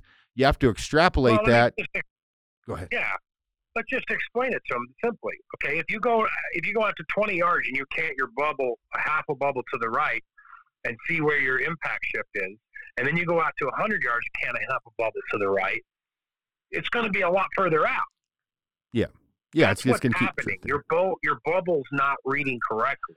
So when, you, when, you're, when your bubble is not reading correctly and you're aiming downhill, the steeper you aim, so I could aim sure. at a ten-degree angle and be an inch to the right. At a forty-degree angle, I could be four inches because the level is changing yeah. as I go downhill, making it worse and yeah, worse. Yeah, it's going to get increasingly worse the steeper and further you go. Yeah. And let me give you let me give you a, a story of, of how this all came about. Because back in the day, I mean, all I did is read Frank, watch Frank Pearson's leveling videos, and I I do it exactly like he did, basically on a bright sight tool. So I go to Redding, first uphill, I'm out the left, first downhill, I'm out the right, and I'm like, what the hell am I doing wrong? And I did this twice. And then the second year, I finally realized it had to be done at full draw, okay? So I put the level, a level bubble on my bow at full draw and did it, and honestly, I was still wrong, but it was close enough. So I had um guy from um, Specialty make me a prototype of the Hamskea level. And I was shooting Matthews Apexes at the time, and I, I would level them at static and at full draw, draw it back, point downhill, and if the bubble's still level, I, I, I was good to go. And I shot fine. We little then I got hooked up with Sean and Andrew, and we decided to make it. And I had sold like thirty-five of these things, and I brought them into the office, gave it to one of the guys, each of the guys, and, and Preston was like, uh, "That ain't gonna work." I'm like, "What do you mean it ain't gonna work? Works perfect." It's like, no freaking way. He said, "When you torque the bow, the bubble in the level and the bubble in your sight are gonna move the same amount." And I was like, oh, shit. He's right. And right at that moment, I knew the first thing that came to mind was I was at Bowcast at the Bird, and we had this one hundred twelve-yard downhill doll sheep target, and I kept hitting it in the front shoulder, up front of the front shoulder, and I couldn't figure out why. And so I went and put that level. I, it took me about... But I finally got the pin on the on, on the thing. It took me about three days to come up with that. And when I finally got that figured out, I went and put that Hamskea tool on my Apex. And you know what was fooling me was the fact that that bow was so rigid and so stiff that from static to full draw, it only shifted like an eighth of a bubble. Gotcha. Then I took my switchback, which I had shot that downhill dull sheep with. And this is true of almost all hunting bows because of the let-off.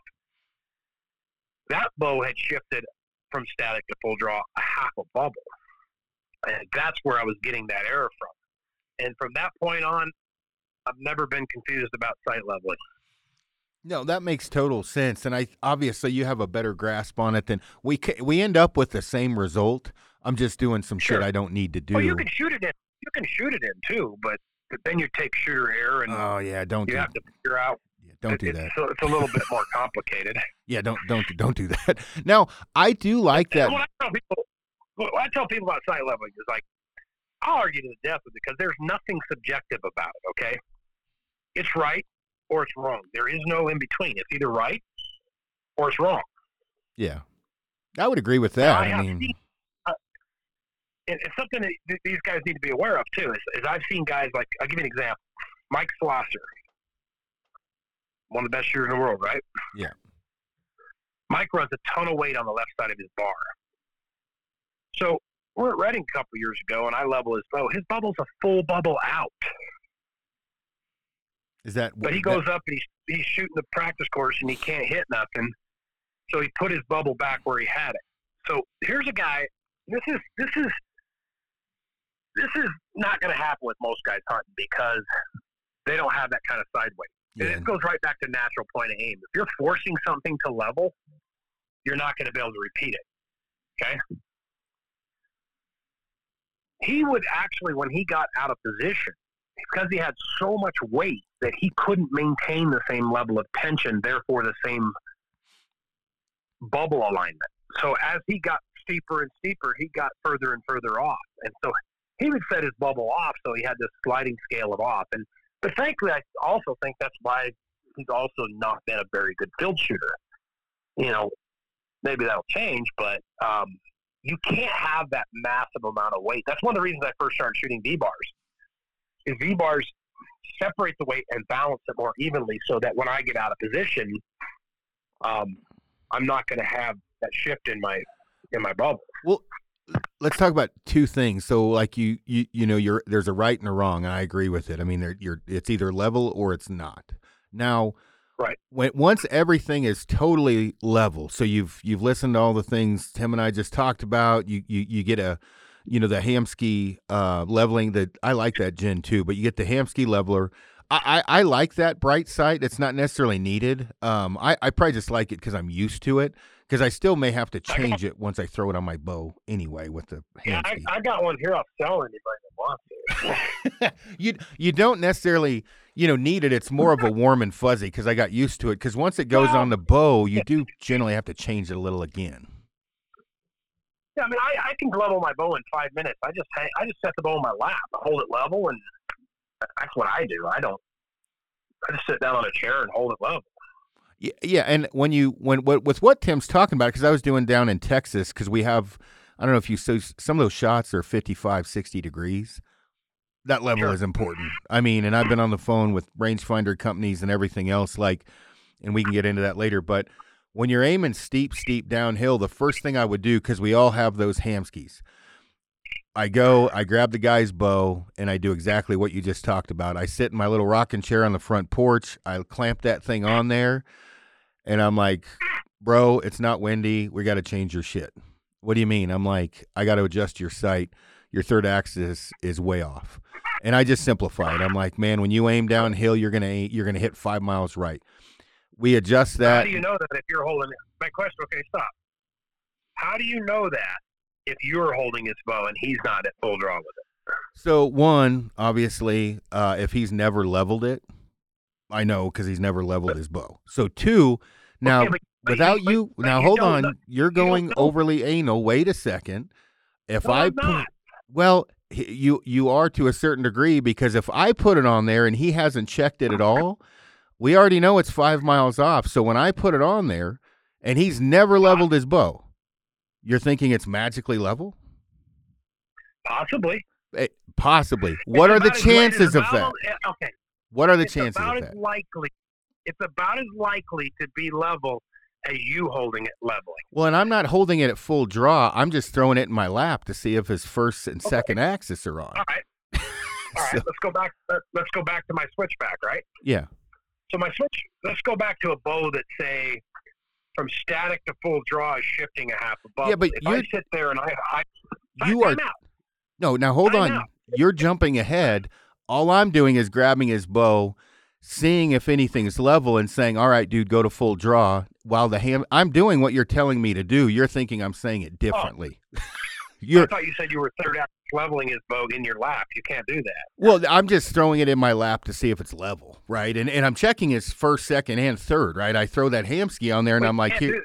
The, but you can only do the second. You cannot do the third. Yeah, now, which I me, get what you're saying. Rephrase something.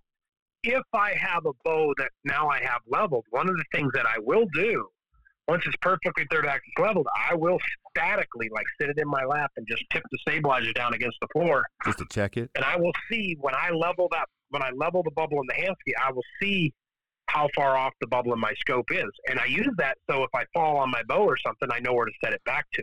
No, that makes sense. And normally it's close. It's just not exact. Meaning from full draw, from what I've found, depending upon how bad the archer is, is torquing, it's close, right? But it's not perfect.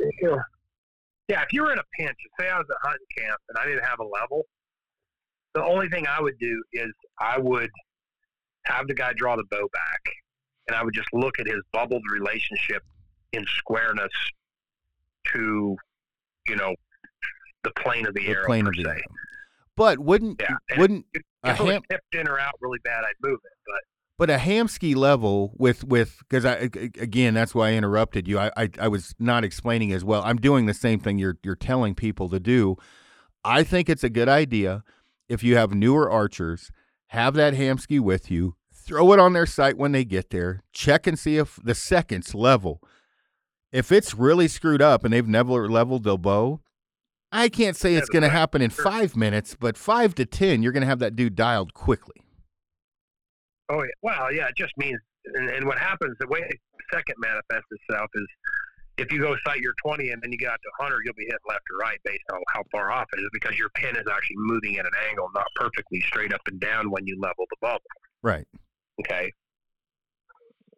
Now, when so you... It's important, important to understand how, for new guys, it's important to understand how, how each manifests itself, so... No, I gotcha. And I just, for, for us, because of those steep angles, that's one of the first mm-hmm. things I check is, give me your bow. I clamp that bad boy on there, and I'm like, holy shit. And if... Now, I may be wrong, but if I clamp that on, and the first and the second are off... There's no way he's on. I don't give a shit what he does at full draw. Well, the first doesn't matter again. Well, when I they that the everything's first, coinciding with each other. They, they should they shouldn't be labeled what they are because the first to me is the last thing that's set. Okay, that's set to your natural point of aim. Okay, but the second and the third, the second just basically is going to say, hey, when he runs his pin from twenty to a hundred, he's not going to hit left or right on flat ground. The third is basically going to say when he tips straight up and down, his bubble is not going to lie to him, so he's going to hit behind the pin.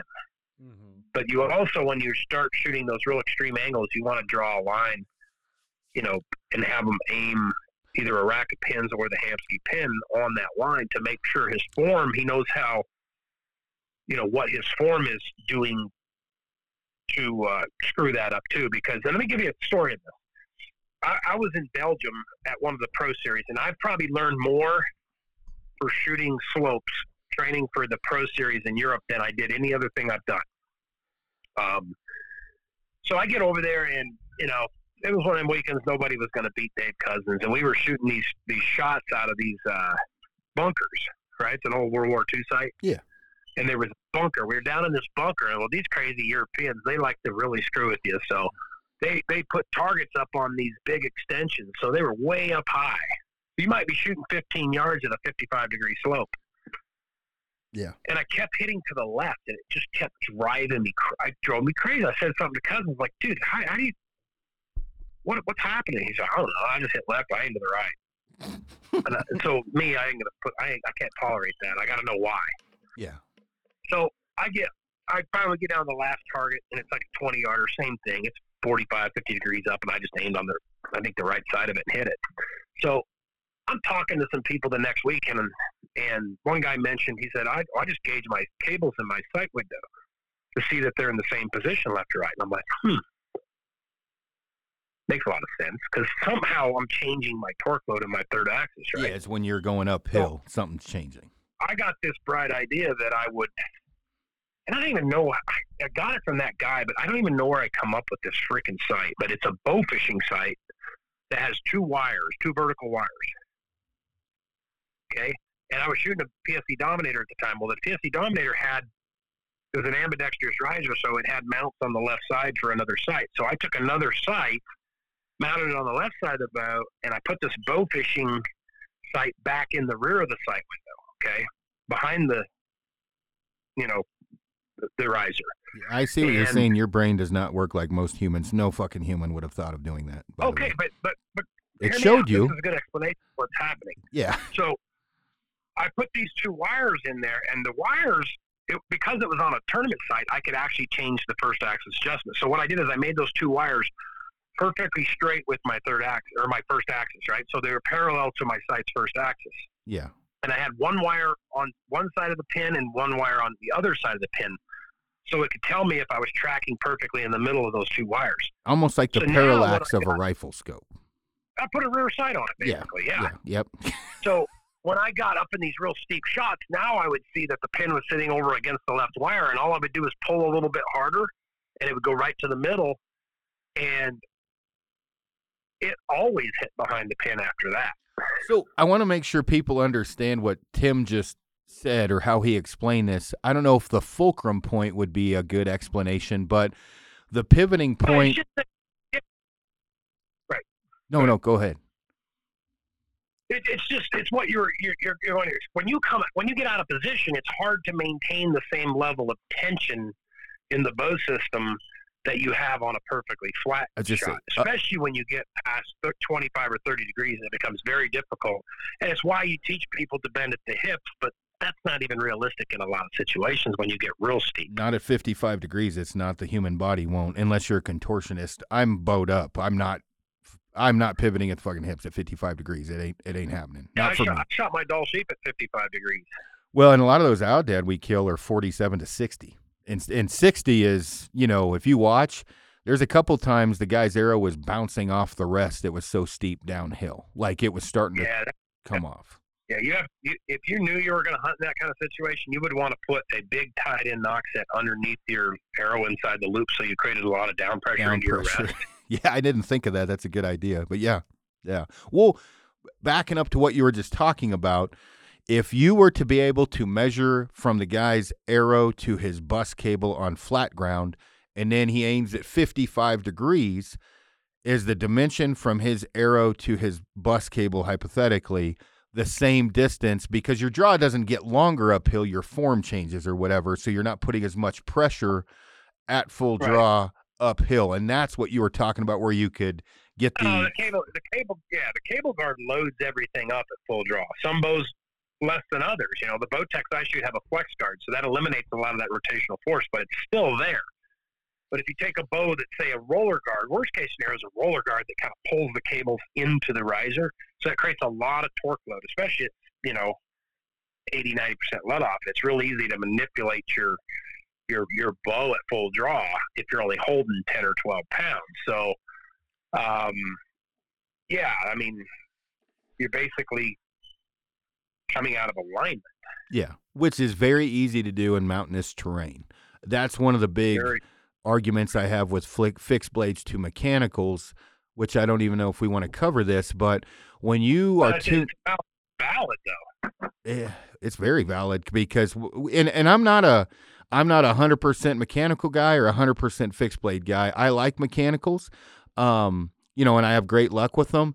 The argument is, and Tim, you can go off on this when I throw it out there.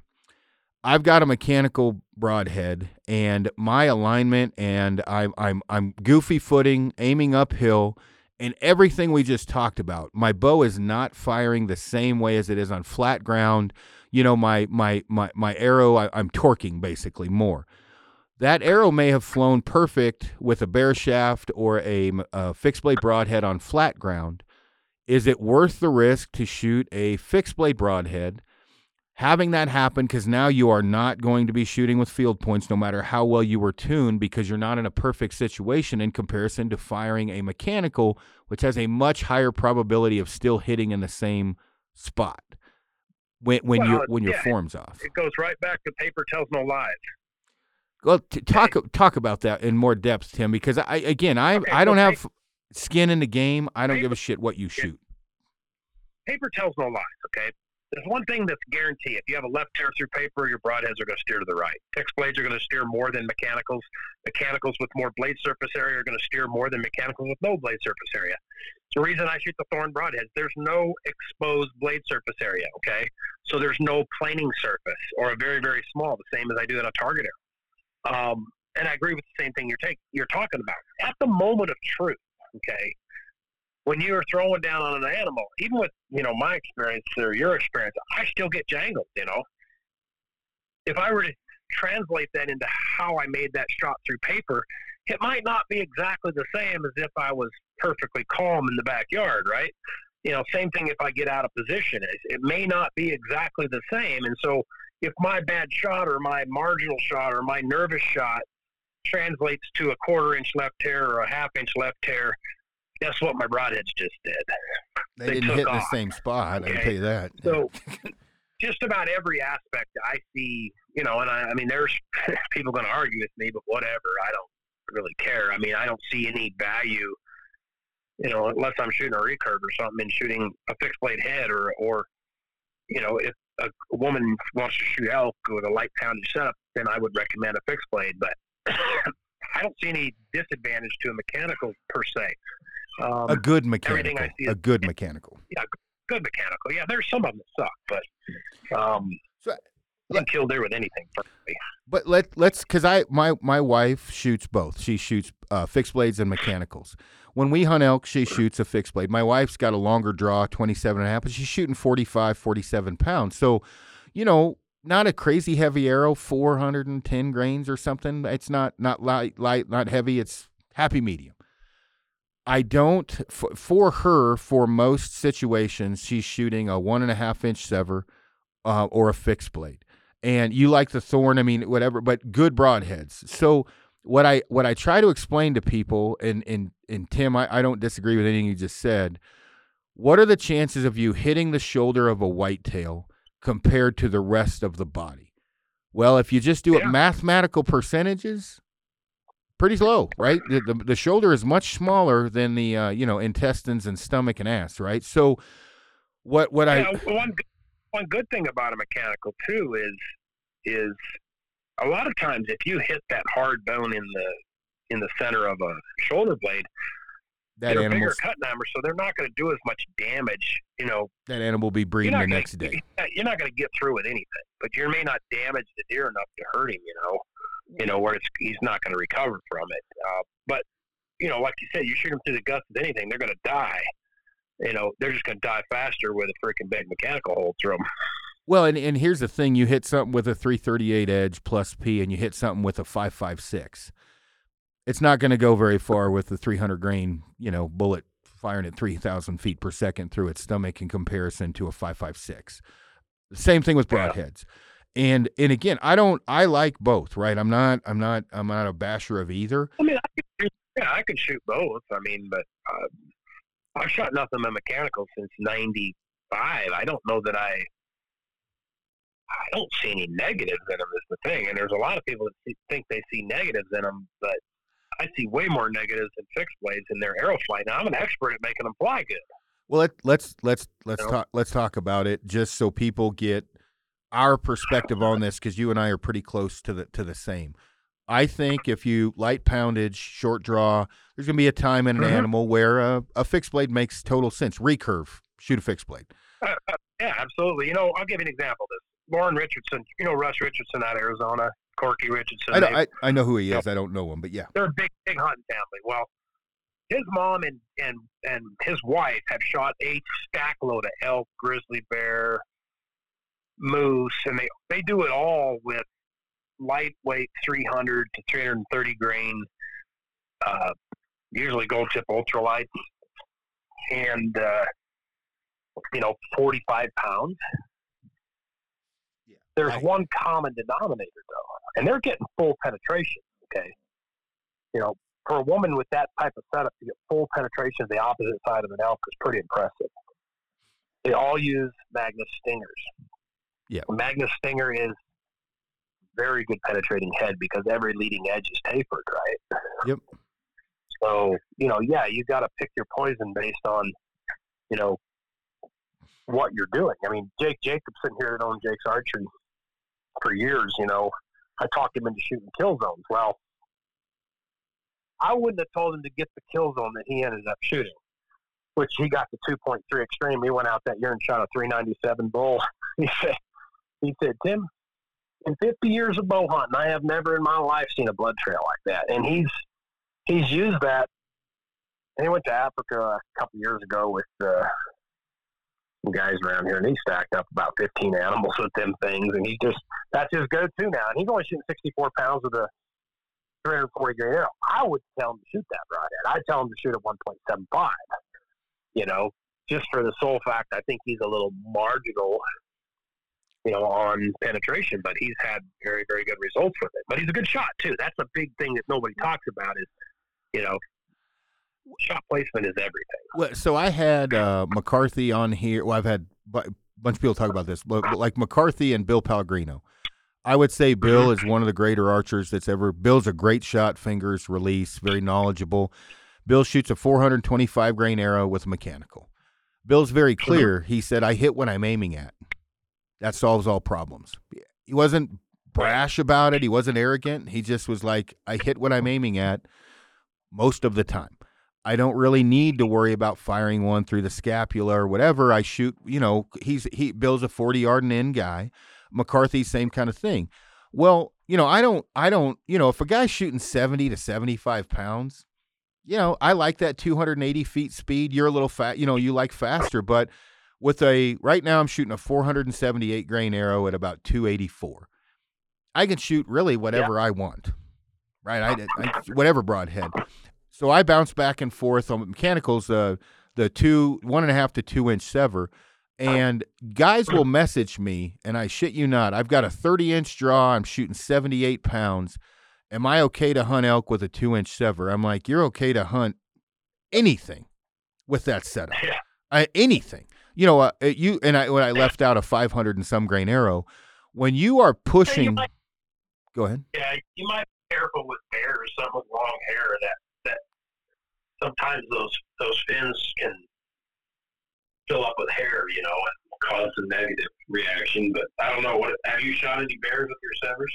Oh yeah, well, more kill zones than Severs. I've shot two bears with a Sever, and uh, man, when you're pumping that kind of momentum out, you know, you yeah. pretty much get whatever you you want. And so the the thing is, and you know, as Tim and I are talking about this, you always pay the tollman, right? I mean, it, you, you know, when I say that, if you're going to shoot a seven eighths cutting diameter fixed blade. The chances of you making it through the scapula, um, yes, shoot a seven hundred grain arrow and you may make it through the thickest part of the scapula.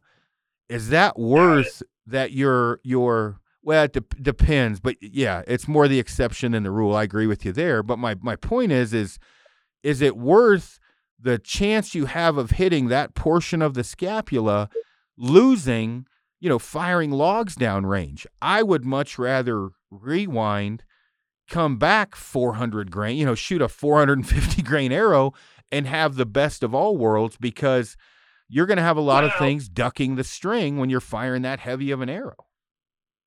Well, it's just, it, it always comes back to shot placement and what affects shot placement, okay? And the reason I like speed it's because I've shot on Mark three D my whole freaking life, and I understand the value of it. I shoot Western animals, we spot and stalk. The system, the thing's always dynamic. It's not. It's not hardly ever. I ranged them, I set my sight, and I made the perfect shot. It's almost always I range him. He moved a couple yards. You know, everything happens fast. You know. Yep. Either that, or I'm just not sneaky. One of the two. Probably a little both. Yeah, I am like three hundred pounds with a pack. Yeah, you, you are a, a large individual, but but it's it's true. I mean, I'm more of a happy medium guy. Like, I think you can have decent speed, decent arrow weight, and and, and not go to any one extreme or the other. The guys, you know, a five fifty grain, you know, plus arrow at at at seventy pounds. is is a bit heavy, you know, like when I shot five fifty grain arrows, which, you know, I was shooting eighty to ninety pounds. So yeah, what, ex- extrapolate. What I look at arrow weight for is wind performance, long distance performance. And I can mediate some of that with a faster arrow just by going to a skinnier arrow. And you want to look at some really, really good data. You want to look at what Joel Maxwell put together on penetration. You know, people throw this, this, momentum thing around. They throw this stuff around, and then all the people throw this stuff around. It's just a they don't prove anything. Okay, so Joel went out and he he took a five what he took a four hundred to five hundred to six hundred grain arrow. He he set the bow up to where they all had the exact same momentum, and then he did the same test where they had all the exact same kinetic energy. Okay, the three shots with the or the three setups with kinetic energy had the exact same penetration. And the momentum number meant nothing. The faster arrow always outpenetrated the slower, heavier one. Gotcha. And so these guys that run around and say the opposite, are just talking out their freaking butts because they don't know what they're talking about. They can't prove what they say. They just talk about. Gotcha. Now, I and I completely filled here at one hundred and I didn't even tell you how far. So, I mean, but I've shot well over one hundred yards and get complete pass-throughs. You know the reason they're passing through? Most of the animals I've shot over one hundred have been pass-throughs. Do you know why they pass through? Uh, the arrow flight at that distance is perfect. Exactly. Yeah. The air energy transfer is right down the center of the arrow. What's my kinetic energy at one hundred yards plus? fifty? Yeah, yeah, I don't know. You need a lab radar, but yeah, I would say fifty to sixty. Yeah, something like that. But but re- rewinding a little bit, and I never looked at that study because I'm, um again, I'm always the happy. You know, it, yeah, it was just super what he did. I mean, yeah, when I shot five hundred fifteen grain arrows, I pulled eighty pounds. That crap will destroy your shoulders. Well, and I guess that's what I'm getting at now is when you do, like, just extrapolate it, right? I shot a five hundred fifty at eighty, eighty-five. I shoot a four seventy-five, four sixty-five at seventy to seventy-two. You know, again, the happy medium. I always want to be around two eighty, two eighty-five. That's the kind of speed I like to stay yeah. at. Now, yeah, I build myself around speed and what I'm willing to pull and what my bow will do.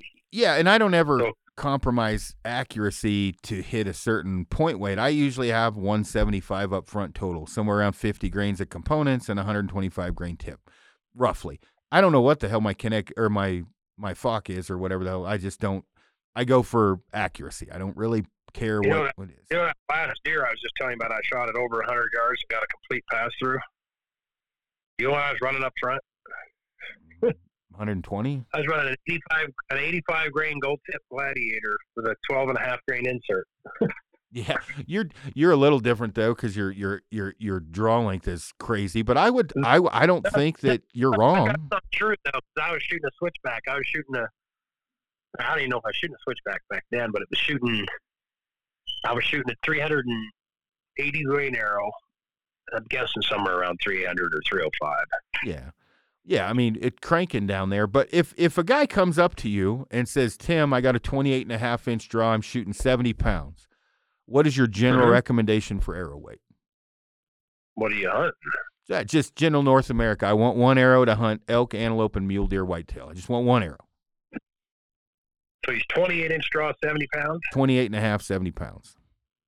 I, you know, I, I just tell him to shoot a probably a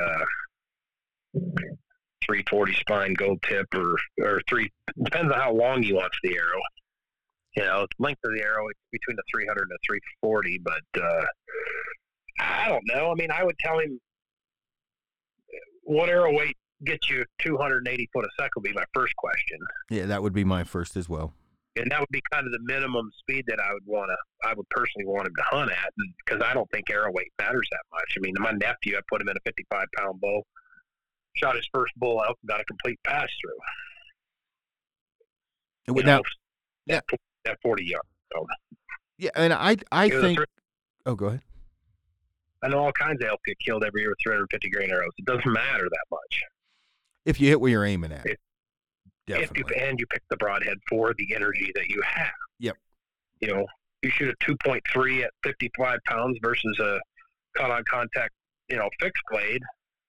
Well, you know, and or say a one point five Sever versus a two point two or whatever they have. Those are different, you know. There's are different energy levels to, to penetrate. But but you would you would agree, I think, you're kind of saying the same thing I would, is I'm like, hey, twenty-eight and a half, seventy pounds, around a four hundred fifty grain area, you should be around two hundred eighty feet per second. I, yep. I say, highly doubt that. You yeah. ain't going to be two eighty with a four hundred fifty grain arrow, twenty-eight inch draw, are you? twenty-eight and a half, yeah, it'd be pretty close because, I mean, I'm twenty-nine and, you know, basing it roughly, right? I'm pulling numbers out of my ass. Close, okay? So yeah, it depends on the bow. That sounds awfully fast for a twenty-eight inch draw. Well, twenty. So I'm at twenty-nine with the bow I have now at sixty-nine pounds. I'm two eighty-four with a four hundred seventy-eight grain arrow.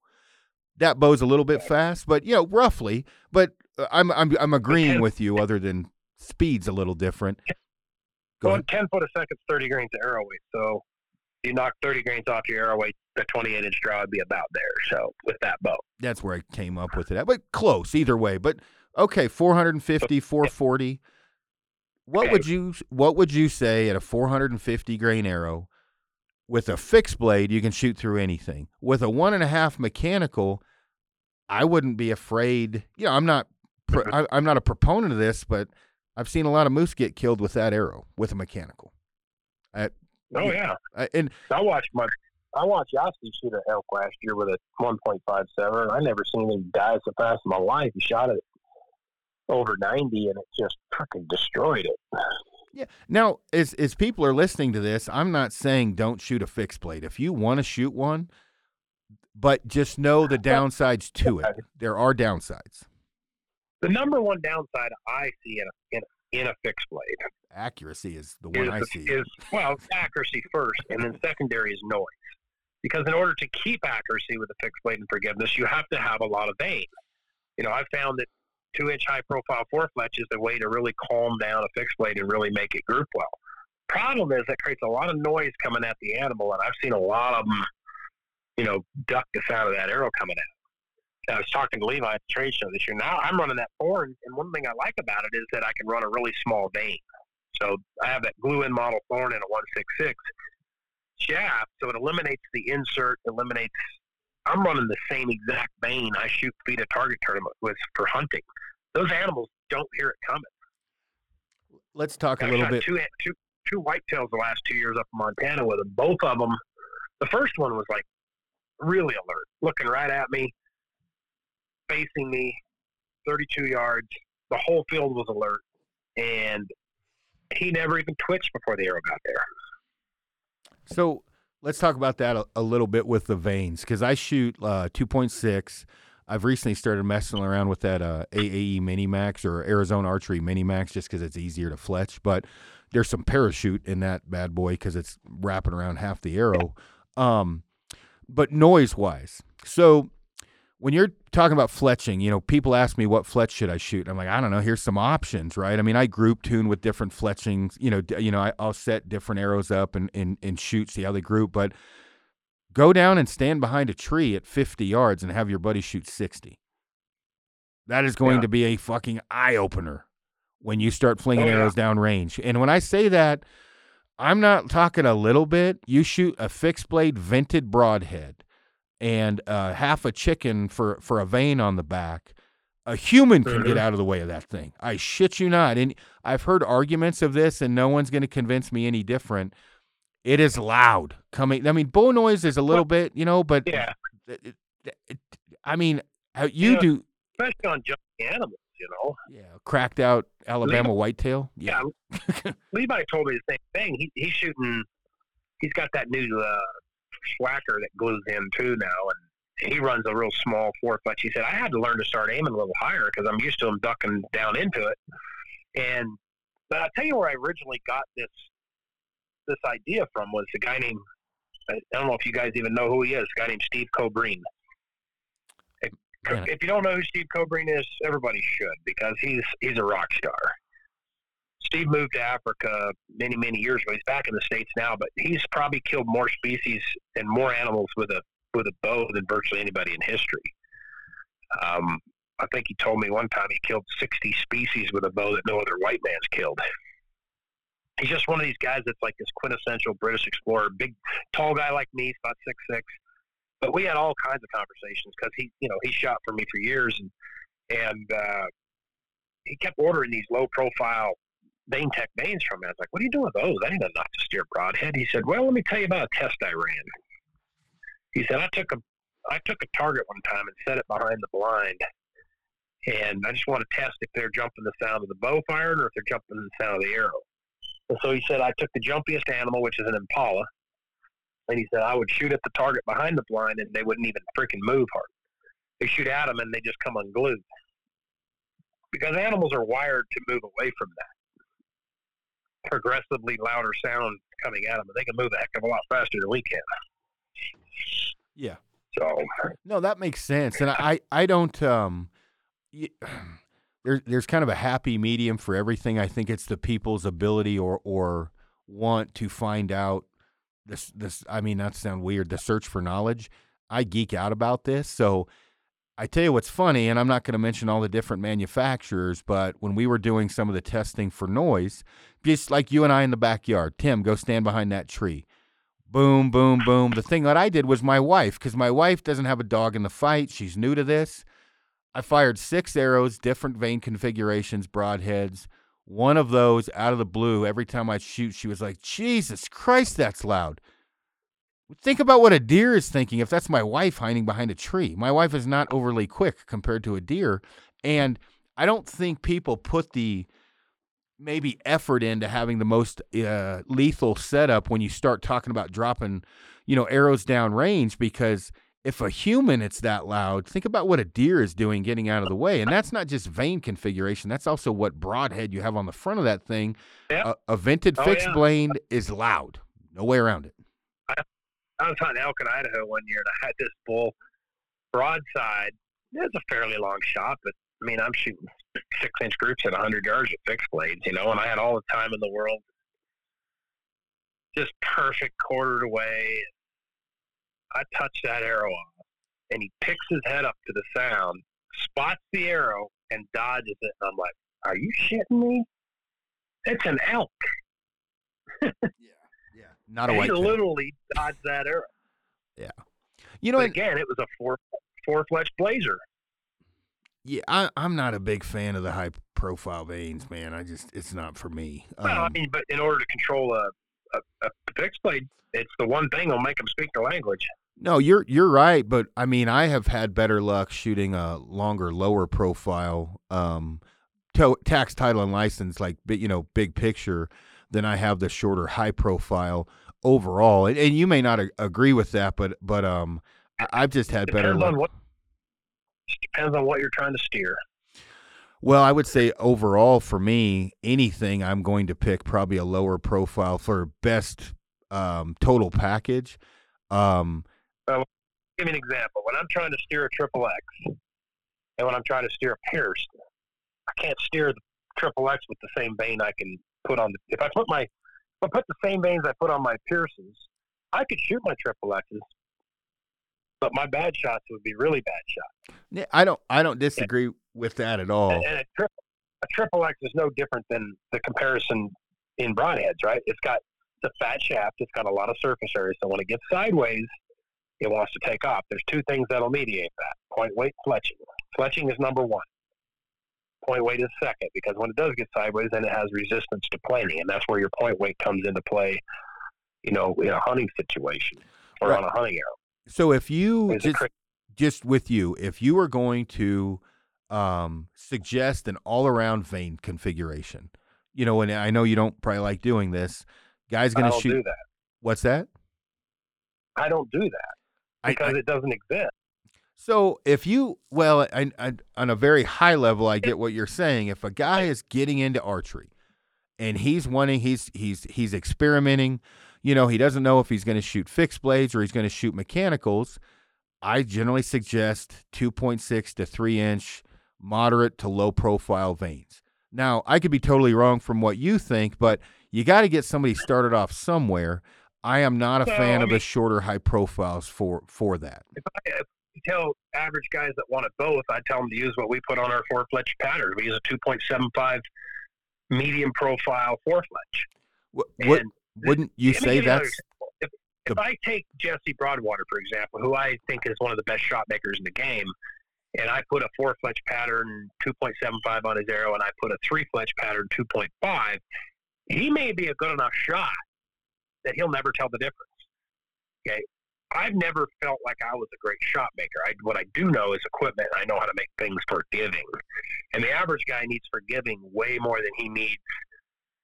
You know, I, I really caution people looking at the very top guys. I said, because you don't make as good a shot as they do on an average basis. So you need forgiveness.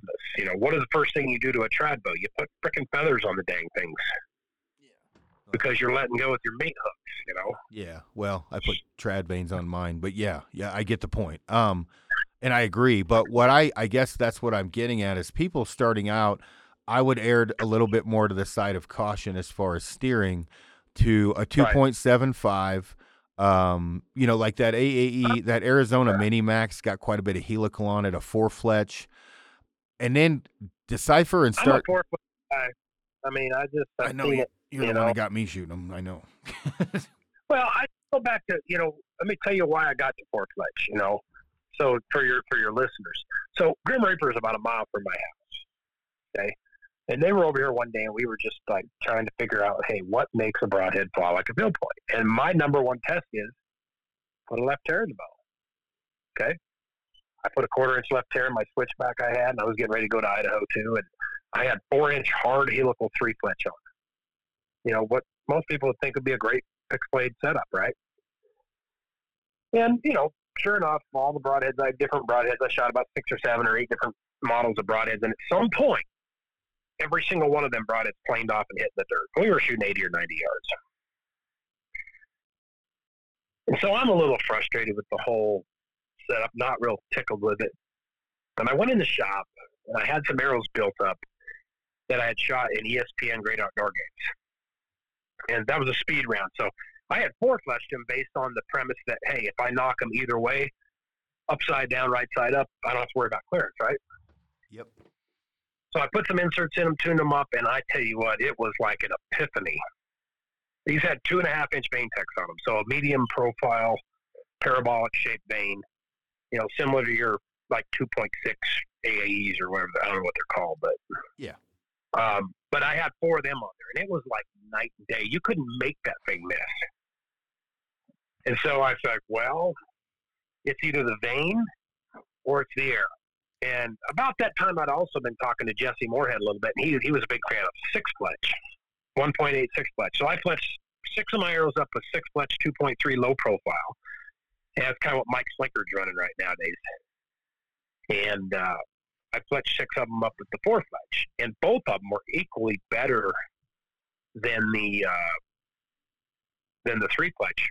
And so I, I'm very adamant about four. Um, and you see a lot of people. It's taken a lot of years since then. I mean, I've kind of preached that pulpit for, for years, and you're starting to see a lot of it show up now in tournament archery. You know, I've tried to get, you know, people in our line. Because I think if you take things like that will make an amateur shooter or a not as, you know, good shooter better instantly, there's two things. Fletching and a good stabilizer. Yeah. Well, I could put, I could put a Pro Hunter stabilizer on. If you're a single bar guy and only want a single bar, I can put it on your on your bow and it'll improve your shooting instantly. Or I can put a two bar system on your bow and you're going to improve your, your shooting instantly. Um, I can put four fletch on your setup and you're going to improve shooting instantly, especially with broadheads. Yeah. The only the only difference I've seen, and I say difference, I started screwing around with that Arizona Easy Fletch. It's got quite a bit of helical on it. Not as good as a four fletch. That's the best as far as just stability goes. Um, it's not horrible. I, I'm more of a four fletch guy, but traveling as much as I did, that Arizona was easy to throw in my, you know, in my my travel bag as far as, you know, especially guiding and everything else. I think if you're listening to anything that we're talking about now, and you and I, Tim, you and I agree on most stuff. I would say probably, and I think you would agree, the pursuit of knowledge and actually getting it out there and doing it is probably lacking more than anything in this day and age. Um, probably you and I are close to the same age. We had to learn kind of the hard way. Rather than asking someone what's going to group better, what's wrong with fletching twelve arrows up, three, you know, a set of three, a set of three, and a set of three with different, fr- you know, learn it on your own. I'm not saying don't yeah. grab knowledge. How, how but- the hell? Yeah, how the hell did we learn, you know? And people act like fletching arrows is this super hard thing to do. If you're going to be an archer for the rest of your life, why not buy a seventy-five dollars Brisson burger? You can do anything with it. Yeah, It'll it, last you the rest of your life. I can tell it's you it will. I've had one for twenty-two years. Still going strong. It's amazing the amount of gimmicks that come out in archery to solve problems that are not perceived as product, like new fletch and some of the other ridiculous stuff that's come out on the market that I, I just don't understand why fletching arrows is such a big deal. I could fletch three dozen arrows, you know, with a Q two I in about an hour if I crank it. Yeah. Well, while I'm asking you, because I, I for ease of use, I grabbed that Arizona. Um, do you yeah. like that thing at all, or do you think it's n- not for you? Not for me. Well, it's a one-size-fits-all. I can't deal with that. I can't. Yeah, I was going to say, I cannot disagree with you on that one, and that's the one reason I grabbed it, was it just ease of use. But you are pigeonholed. You cannot change from three to four flats. You can't change the angle. You know, you, when you do the offset, you can't change that. I don't think it's a horrible yeah. thing as far as if a guy knows what he wants, to, if it no, works I mean, for me. Whatever. It, I mean, beta shooters have marks on lines on their own. They just line them up and tape them on, really. Yeah, but but but the pursuit of knowledge is, is something I think is, is lacking. And one thing you're probably to the umpteenth level more than anyone, what's wrong with fletching? It only takes a second to scratch off veins. I well, strongly... Like it, it, you can't teach desire to anybody. No, you definitely can't. But I strongly encourage, if you're asking someone what fletching you should use, fletching's not that, veins aren't that expensive. Grab some vein techs, grab some A A Es, grab grab um the Q two Is.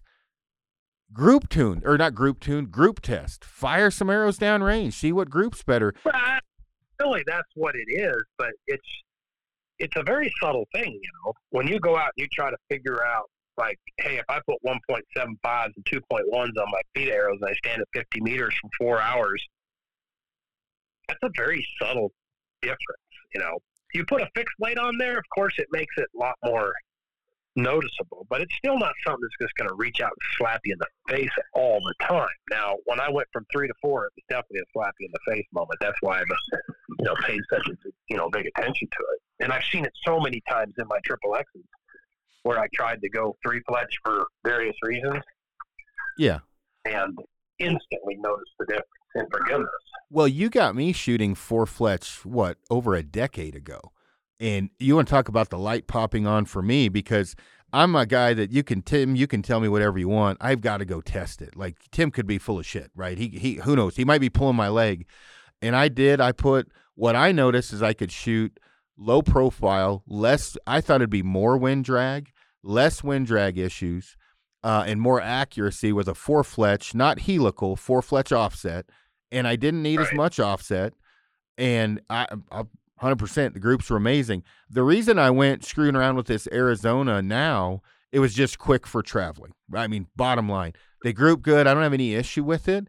But for if I was to stand side by side with you at eighty yards and people film this, and you and I had four different setups, different point weights, um, you know, different fletching configurations, would you not agree one of those is going to, if we're circling them in different colors, one of those systems is going to come out on top? For sure. I encourage people to put that type of effort into it rather than going to the bar or something, because you will only become a better archer.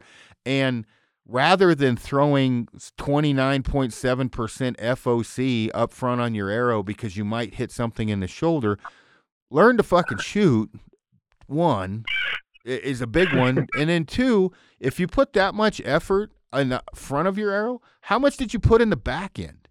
Did you mess around with this thing, fletching configurations? Why are you shooting twenty-nine percent F O C? Why? Is it an accuracy I showed, problem? I was two thousand people last week, and ninety percent of them bow hunting. I promise you ain't none of them shooting twenty-nine percent F O C. Well, w- wouldn't you say a decent setup, generality, which I know you hate, somewhere around one fifty to one seventy-five up front isn't going to kill anyone? Um, that's broadhead and component weight. Little less, little more, maybe not a little more, but I have found one fifty to one seventy-five is like an all-around happy medium for me at twenty-nine inches. I mean, for the average hunter in this country that shoots inside of fifty, sixty yards, one hundred range is plenty. Well, is that one hundred just shooting? The only advantage you're shooting heavier point weight comes at distance and in the wind. Wind is the one for me. Wind is a big one. I like I like having a little bit up yeah. front for wind. I mean, I have my feed arrows that I shoot at fifty meters. Their main goal is to be good in the wind. I have one seventy-five grain points in the front of them. My, I'll give you two, my two hunting setups, okay? I have a Thorn glue-in and a Pierce tour. I have a one twenty grain broadhead with a twenty grain back weight system from Gold Tip, so I got one forty up front. Now, the last couple of years, I just shot one twenties, okay? And I shot them at three twenty foot a second, but I just want a little bit better wind performance. Now, when I get up to like ninety to one hundred yards, shooting a like a two oh four I D shaft like our Black Label Quantum or Airstrike, I notice that they start to open up, and that's just simply because they're bigger diameter and they start to slow down. So on that setup, um, I'm running, it's got a forty-five grain insert. I run a twenty grain back weight behind it and a one hundred grain head. So I've got one hundred sixty-five grain.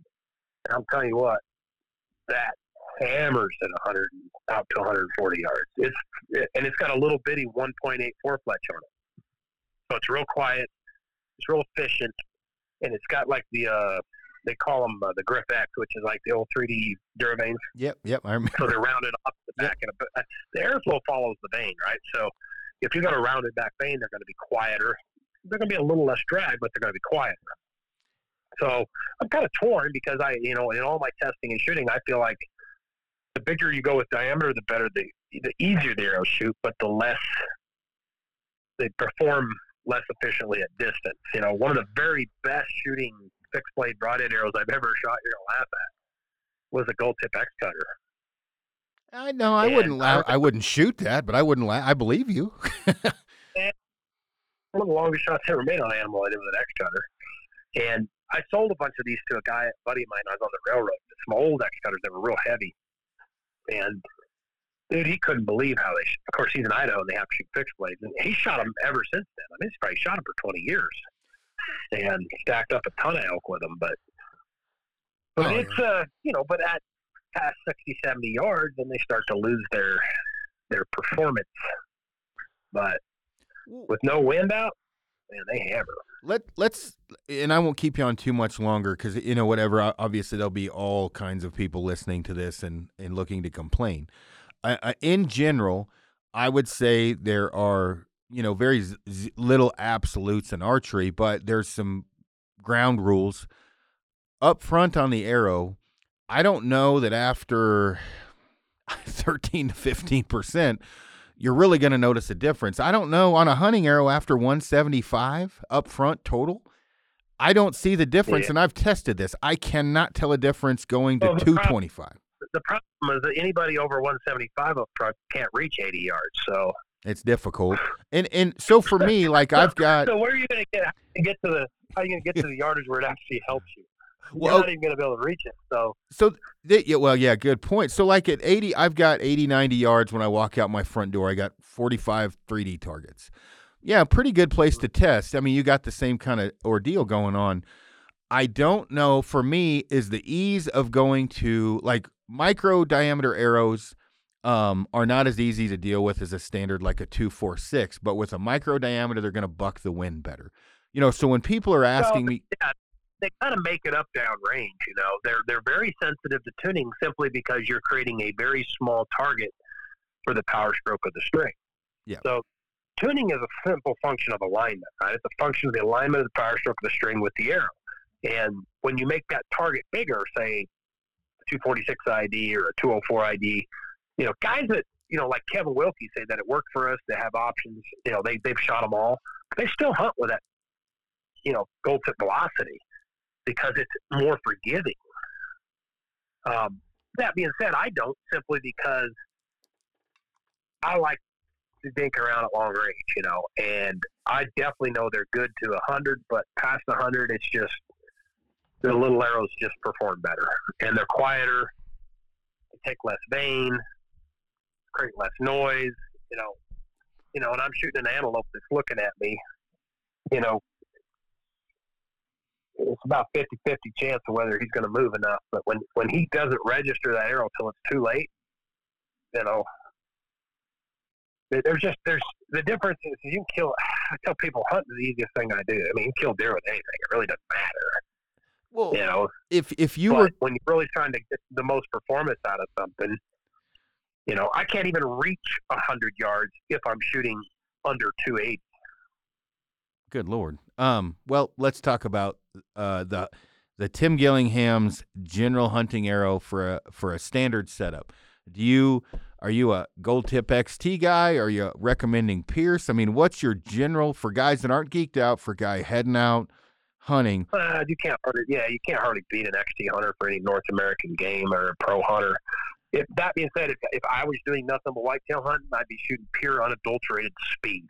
Yeah. So because I'm doing I'm, I'm basically, I'm, what I'm good at is perfecting my setup for the, for what I'm, what I'm doing with it. You know, whether it's A S A, I B O, PETA, field, white-tailed deer, coos deer, elk, antelope, whatever. I, I'm, I'm a guy that specializes. Um, I want speed because I'm dealing with an animal that's jumpy. I'm dealing with shooting through small holes in the brush where a flatter trajectory is going to help me. And I'm not worried about penetration, for Christ's sake. I got girls on my staff shooting completely through deer at fifty pounds with a Thorn broadhead. Yeah, yeah, with whitetails, it's not, it's not, a, big a, deal. not a big deal. Yeah.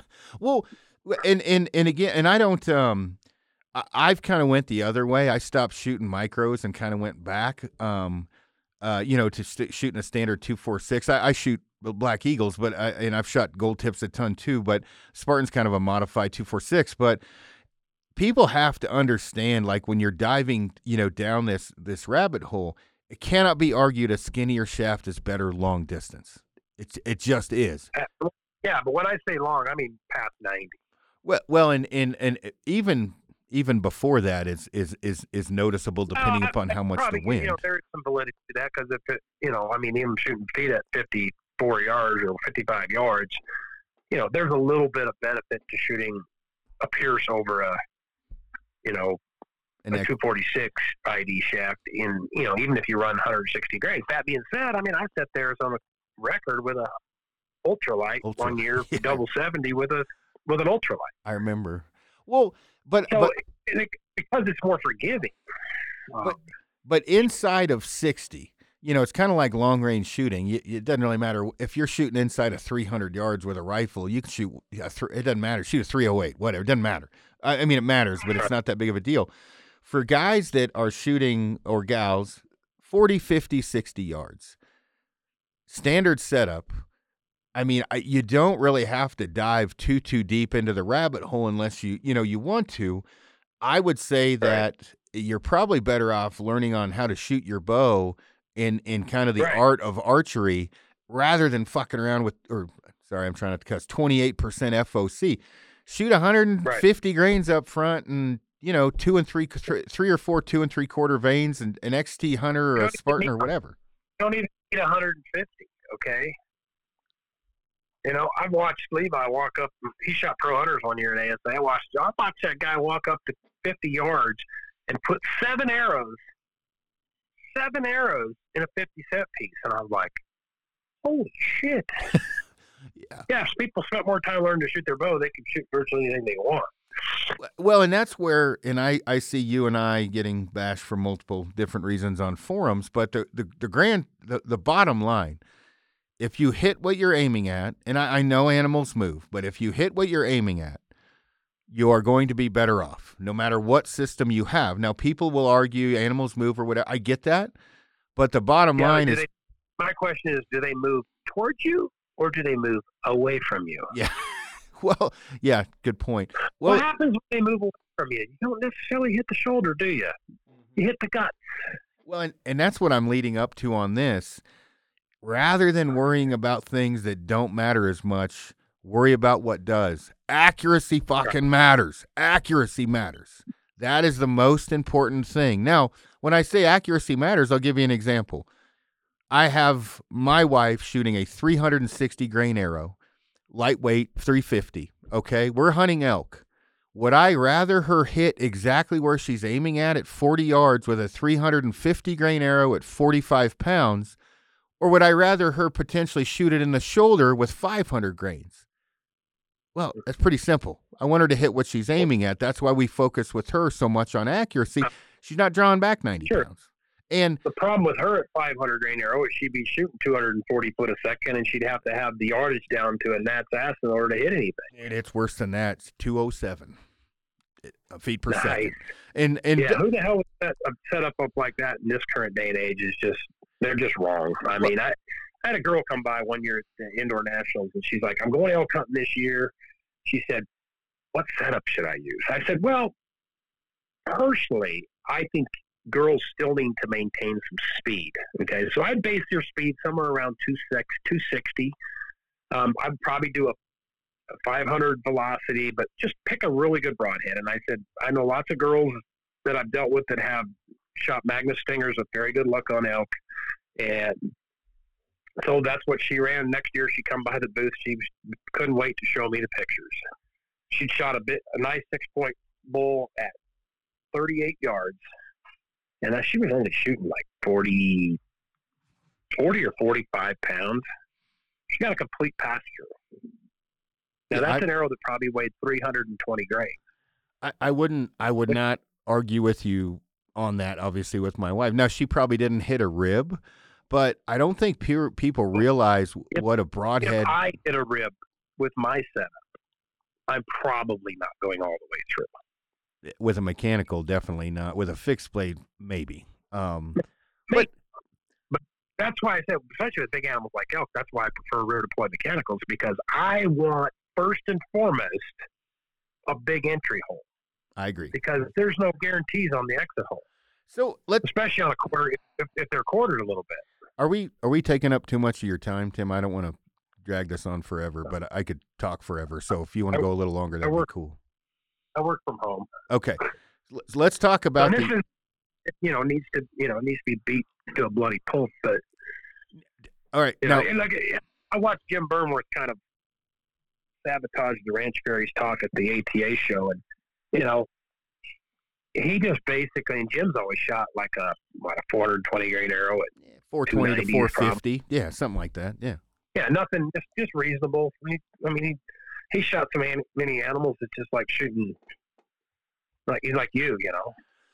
Well, and that's where I, that's where I get a little bit frustrated is I have applied knowledge, far, far more than most. And I, this isn't me, I'm not bragging. I'm, I'm only right. saying this to fucking help people. It'd be like me asking you tournament stuff. You got a pretty good grasp Brad, on it. it. Brad Paisley wrote a song about all those internet experts, right? Well, the the thing is, is it's not just, you know, people could say, well, Aaron, you draw back heavyweight, Tim, you're tall. I also guide, right? And I have all walks of life, all shapes, sizes, poundages. The one thing that mm-hmm. cannot be argued, if you hit where you're aiming at, you're better off. Yeah. All right? The animal can move. If you hit where you're aiming, you don't have a problem. I mean, Joel Maxwell's wife shoots two blade rages on everything. I wouldn't tell his wife in her current setup to do that, but she's done it successfully. Well, let let's let's talk. And and people know I sh- I cater to a heavier arrow than I do a lighter arrow, but I'm also built like I'm built. Whatever. The animal could move. Which way is it moving? If it moves towards the stomach, you're going to want a wider broadhead, and there's a lot more stomach than there is shoulder. If it moves towards the what? shoulder, the percentage chance of making it through that thing is not great. Anyway, okay. The, so let's let's let's look at an animal in a hunting situation. What are the what are the percentage odds of it moving in what direction? They're almost always going to move away from the arrow, which is going to put it to the rear rather than the front. You know, I, I don't get this argument that, well, if I hit in the shoulder, this. Or, I I, I just kid on the internet arguing one day, and he was like, well, we hit, we shoot elk up in Oregon in the in the rainforest. If you don't knock them right down, you never find them. I'm like, are you really that dumb? Are you really that dumb? I mean, seriously. Yeah. These people literally are they are they just jacking with me or pulling my string, or are they really that dumb? So what, that you think you can shoot through an elk shoulder blade? So what? And, or shoulder blade. I was just going to say, or knock down. If you shoot through the backside of an elk scapula, you can probably make it through. Well, I know I have on the thinner side of an elk scapula, depending, sure. and Roosevelt's are a little different. They're bigger. If you, if you hit the thin part of the scapula. If, yeah, the thin part. It's not a very big. And so, but here's the thing. You're in a rainforest, okay? Do you want the chances of making it through, what would you say, probably fifteen percent of that scapula is what you could make it through, depending upon how crazy a setup, or do you want more yeah. blood because you're in the rainforest? I would want a ton of blood. A ton of blood, and I've I'm from Oregon. You know, you know I shot elk at dark, and you wondered which way did he go. Well, and and, and I, people following along with me, believe me, I'm not a light arrow guy, and I'm not an extreme heavy arrow guy. I'm a fucking common sense guy, and when right. you when you go to, let's say, hunt antelope. Now I shoot one arrow for pretty much everything. There's not a lot for antelope to hide behind, so you don't have to worry about underbrush. What is the number one thing, Tim, you've hunted antelope? Number one thing, you, two top things you got to worry about with antelope. Jumping the string, number one. What would They're be the not se- jumping. They move. They can see the arrow coming. I've shot them. I've shot them out of a blind when they didn't even know I was there, and had them dodge the arrow. All right. Number two, what I'm happens like, in the Eastern Plains? They got the best freaking then wind, man. I mean, wind. So wind and the, you're gonna if you're spotting the stalking at all, you're probably gonna be shooting them, you know, sixty plus. Yeah, so when I talk to people about antelope hunting, and they're at a five hundred twenty-five grain arrow at seventy pounds, and they're worried about noise. Now, antelope are getting out of the way no matter what, and and I'm a noise guy. I like to shoot a quieter bow and a quieter arrow. Everybody should strive for that. But with antelope, it's a little bit different ball game because, one, it's windy. They're not going to hear a- as as much as far as the bow going off. They'll probably hear the arrow coming down and get out of the way for sure. But when when you're looking at it, bigger broadhead, faster bow, two things. Because if they do get out of the way, I feel you want the largest broadhead you possibly can shoot, personally, for antelope, um, because they do move. Yeah. And then I want less wind drag. You know, I want it to be able to go through the wind as, as accurate as possible. Would you agree or disagree with these things? Yeah, well, the less wind drift you get, the more easier it is to factor, you know, hey, it's going to move this far to this far, and if I shoot a big rear deploy mechanical, if I hit him anywhere in there, he's dead, you know? Yeah. Well, and... so. Now, if if you're, so like with my wife, because I base a lot of the other, you know, things away from you and I, meaning we don't have long draws or heavy poundage or whatever. My wife shoots around a four hundred to a four hundred twenty. Well, no, she shot skinnies this year and was at three eighty-five. My wife shot eleven animals with a three eighty-five grain micro with mechanicals and fixed blades, both. Now, she gets on a lot with me or whatever, but she did not hit one animal. Well, she clipped off the stomach of an elk and had nothing to do with penetration. Not one time did we run into an issue finding her animals. Found them all. Well, according to some of the people online, my wife shouldn't even be in the woods because she's not a, you know, shooting seventy-two percent F O C and, and, every, and her arrow's under four hundred grains. Why do I ever shoot three eighty to four ten? I don't want her shooting an arrow that she could fart faster than the bow is producing. She's got to have some speed. We're not hunting Cape Buffalo. And so right. There's got to be a happy medium. But the number one well, thing we work – go ahead. That's how far she's shooting too. Yeah, well, uh, you know, fifty. We're not out. We're not reaching out and touching them. fifty yards. What are you thinking about that? Yeah, I mean, I think that that's fine. I mean, I mean, there there's limitations. When you have limited setups, you have to limit the urge. I would never have my wife and her setup pass for sixty yards. Yeah, about the same as number mine. One.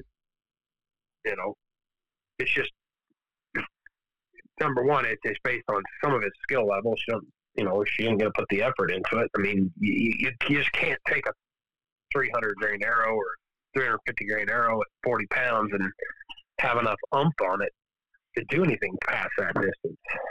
Yeah, well, and or with, you put, you're, you're putting yourself at a much bigger risk. Yeah, and so like with with Amy, fifty's kind of the max, um, you know, accuracy wise. But what we work on with her more than anything is accuracy and knowledge, right? We work on her accuracy more than anything, and and that's, you know, tweaking her draw length and learning bow setups and everything else, because you you can't you can only band-aid something so much with a heavy arrow. Right, I mean, you can't, you can, you can't. Accuracy, in my opinion, trumps everything, and I think people forget that. They'll go and build this crazy extrapolated arrow setup, but can't hit a stop sign at fifty yards.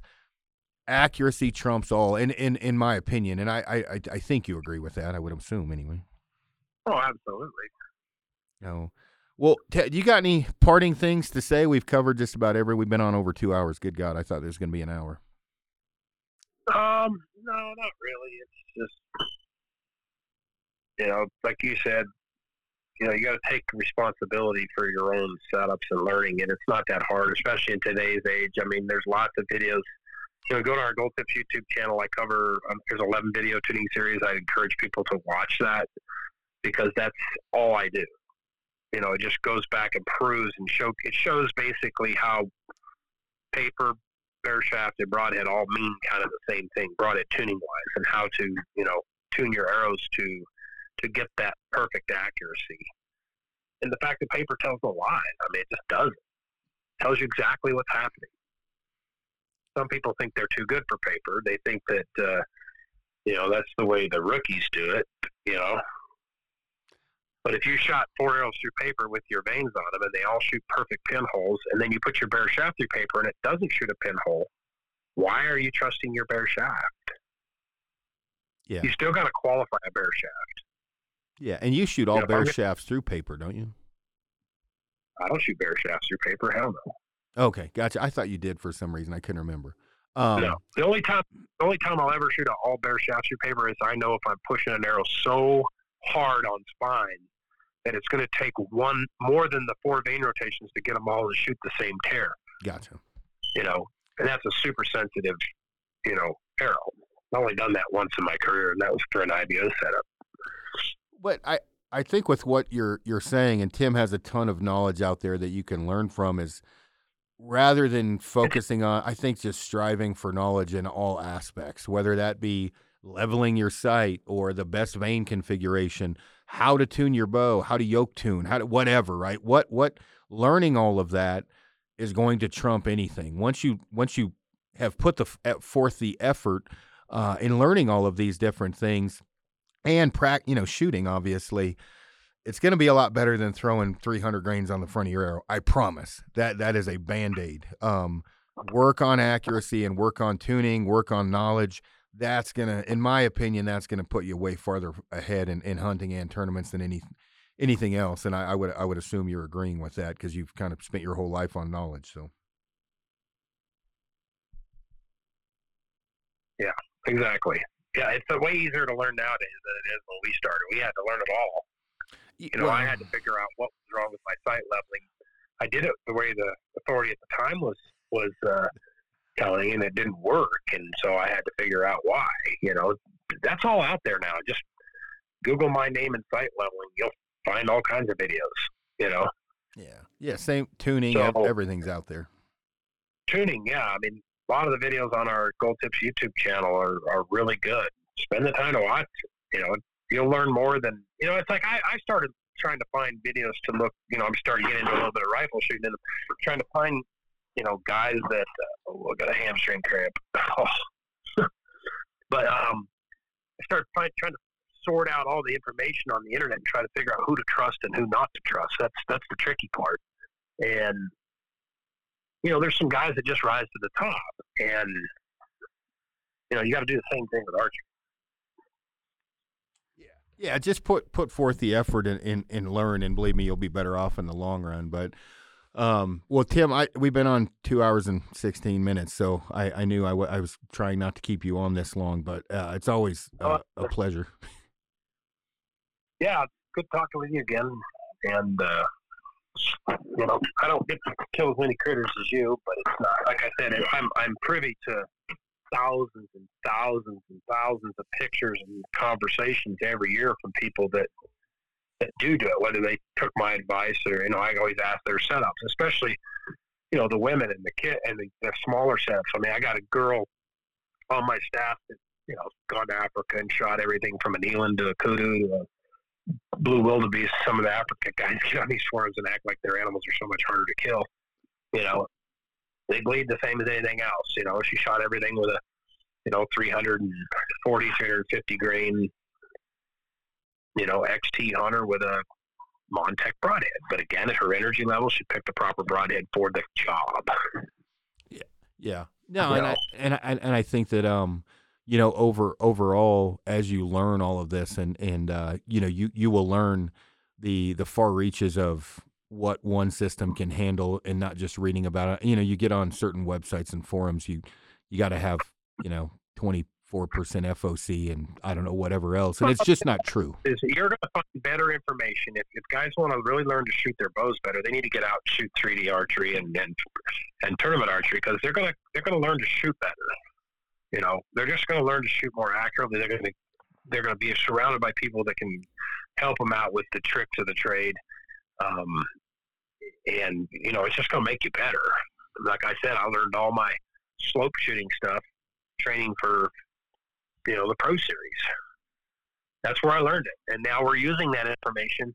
You know, I'm working, you know, with Bushnell on a project, on a rangefinder project, and hopefully we'll get it to where, you know, all that information is used to to build something that, you know, can help the end consumer make their job easier when it comes, you know, in terms of shooting uphills and downhills. So, but no, well, yeah, get out there and, and learn, I would say, and uh, you know, yeah. you're going to be better I mean, off. Experimentation, that's probably one thing I, I enjoy the most. I mean, it's just experimenting, and any more archery, just I look at it as work, you know, and there are still some experiments that I'd like to run. It's just there's got to be enough incentive to go do it, you know? Yeah. You know, is it, is it for something, you know? I mean, that's the reason I learned for Pro Series. It was for something. I didn't want to fail. I wanted to be successful. I wanted to master every shot in the field and, and know I was, you know, there's no guesswork. You know, when I pull an arrow out of a quiver, the reason I shoot Thorn broadheads is I don't want surprises. They've got an awesome practice system, and I don't like surprises. And the one thing I've learned about broadheads is ain't none of them fly like field points. Yeah.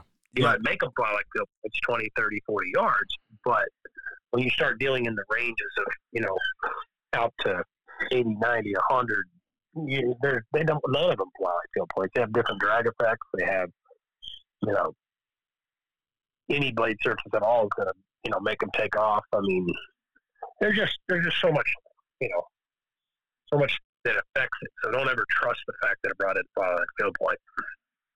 Yeah, that is a fact. Not even mechanicals do not fly like field points because it's not no, a field they, point. They, I mean, you know, the one that I found that, that does is, was a Bloodsport Night Fury, but, you know, that's the one I put people in that I know are not going to practice. Yeah, yeah, no kidding. You know, I, I hunt with a Nebraska every year, and I know he's not going to put any work in, so I I keep him in that broadhead. It does a good job for him. You know? Yeah. So, but yeah, they're, you know, and he's never going to be shooting, you know, past sixty or seventy yards either, so. Yeah. Well, yeah, I mean, that's obviously whatever, shooting to the ability that you're at. But I think if anybody gets out there, just try to learn more, experiment. Yeah, the further out, the further out you practice, the more psychologically a short shot becomes easy, too. Yeah. You know, if, I, if I'm shooting all the time at one twenty and my rangefinder clicks eighty, psychologically in my mind, I don't fear missing at all. It's like, you're dead, you know. And I just remember that on a couple of animals. And then there's other times you draw back and your your whole focus is on, I hope I don't miss, screw this up or I don't miss this. And it's that's, that's basically the equivalent of target panic, right? You just you just put all these doubts in your head and you're focusing on the wrong thing, you know. So, you know, the more you know, the more confident you're going to be. Yeah, no, with without a doubt, and um. Yeah, well, I mean, having said that, uh, Tim, before you hop off, let everybody know where they can find, you mentioned it a few times, find some of the knowledge you've kicked out there, um, where they can take a look at it, uh, you know, when they're getting into tuning well, and everything else. Yeah, they can Google my name or just go to Gold Tip's YouTube channel. Um, there's lots of stuff on there. The video series is, uh, there's eleven videos. They're kind of labeled one through eleven. They're not really, YouTube kind of just throws them up there based on how they're viewed, but I'd, I'd watch them in order, one through eleven. There's some other videos on building more accurate arrows, or if you want to build an arrow specific, like building the Pierce target arrow or building the Pierce hunting arrow. It goes through some of the difficulties in, you know, challenges in build in it when you're building that set of arrows and how to build them, you know, into the best.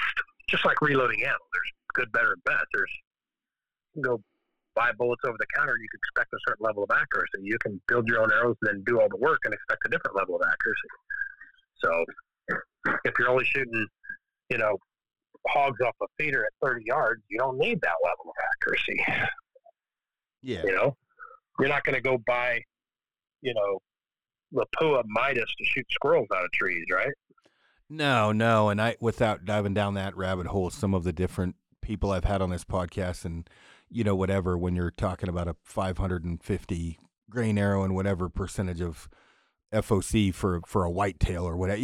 It just doesn't make sense. Ever, so I don't ever measure my F O C. I don't even care. I, I did when somebody just, asked recently, but it's yeah. a sliding scale of a, it's a sliding scale of, of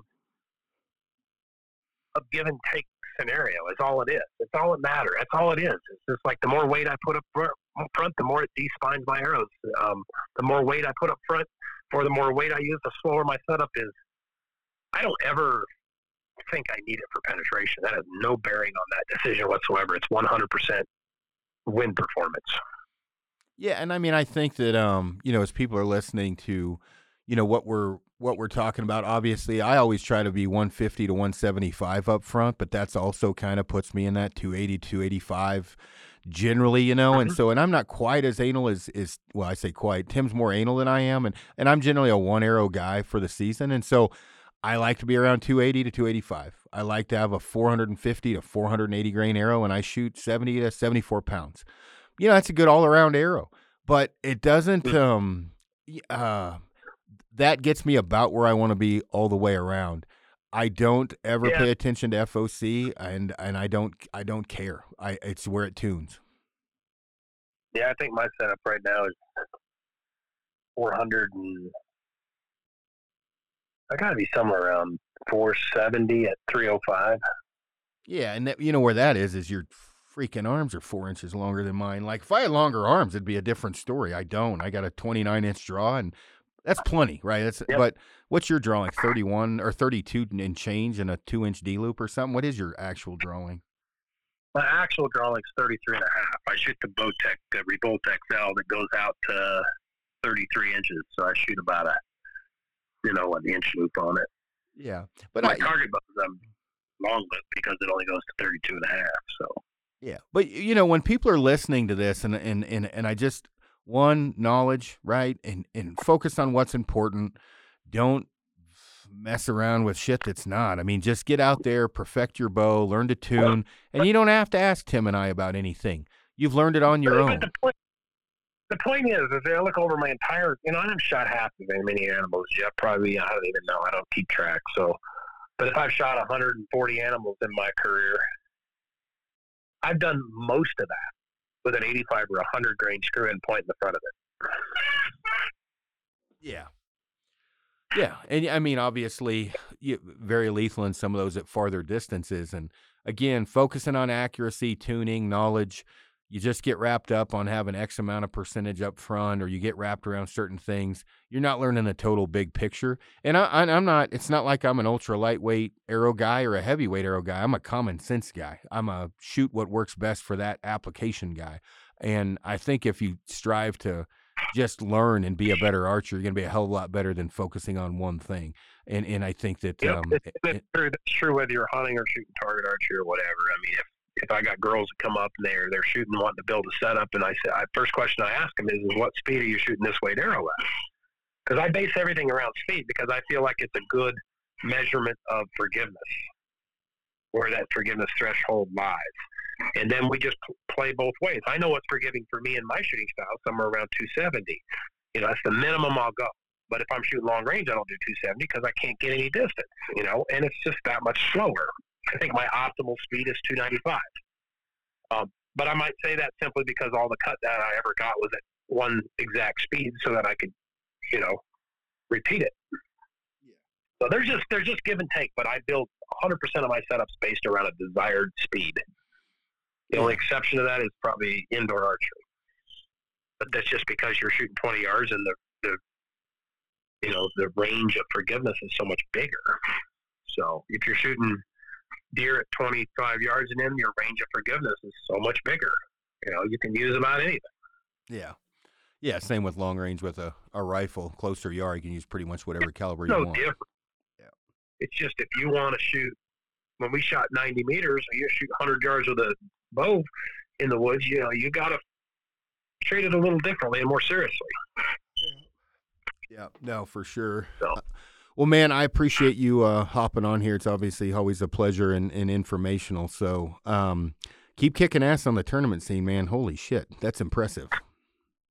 Well, I just I started working from home, and I thought I'd practice three times a day, and that just don't happen. I don't know why.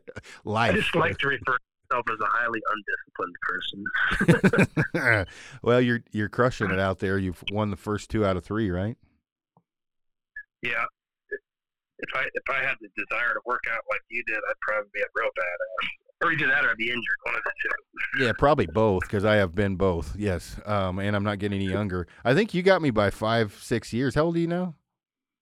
Um, just shy of fifty-three. I'll be fifty-three in July. Yeah, see, you got, I'm forty-five, so it's catching up to me. Things that I didn't know could hurt are starting to. So I've had to tone her down a bit from where I was uh, uh, years ago. I've had to five, slow down. Wait for the next five years in your eyes. I don't even want to think about that because my far vision's already shot and I can still see close. So I can't wait till I got to see throw in the uh, the breakaway glasses to see my damn sight tape. That doesn't hit yet, so. Oh, you ain't got there yet, huh? No, no, no. Close vision's still good. I, I had a lens replacement in my right eye three years ago. And uh, it's actually, there's pros and cons to it, but it's uh, been a godsend. I mean, it really has helped me a bunch. But if I'd have got both eyes done, I'd be screwed. Oh, Lord. Uh, well, cool, man. Right on. I should probably get back to work, but I really appreciate uh, we'll all the knowledge, man. Take it easy. Uh, we'll see you.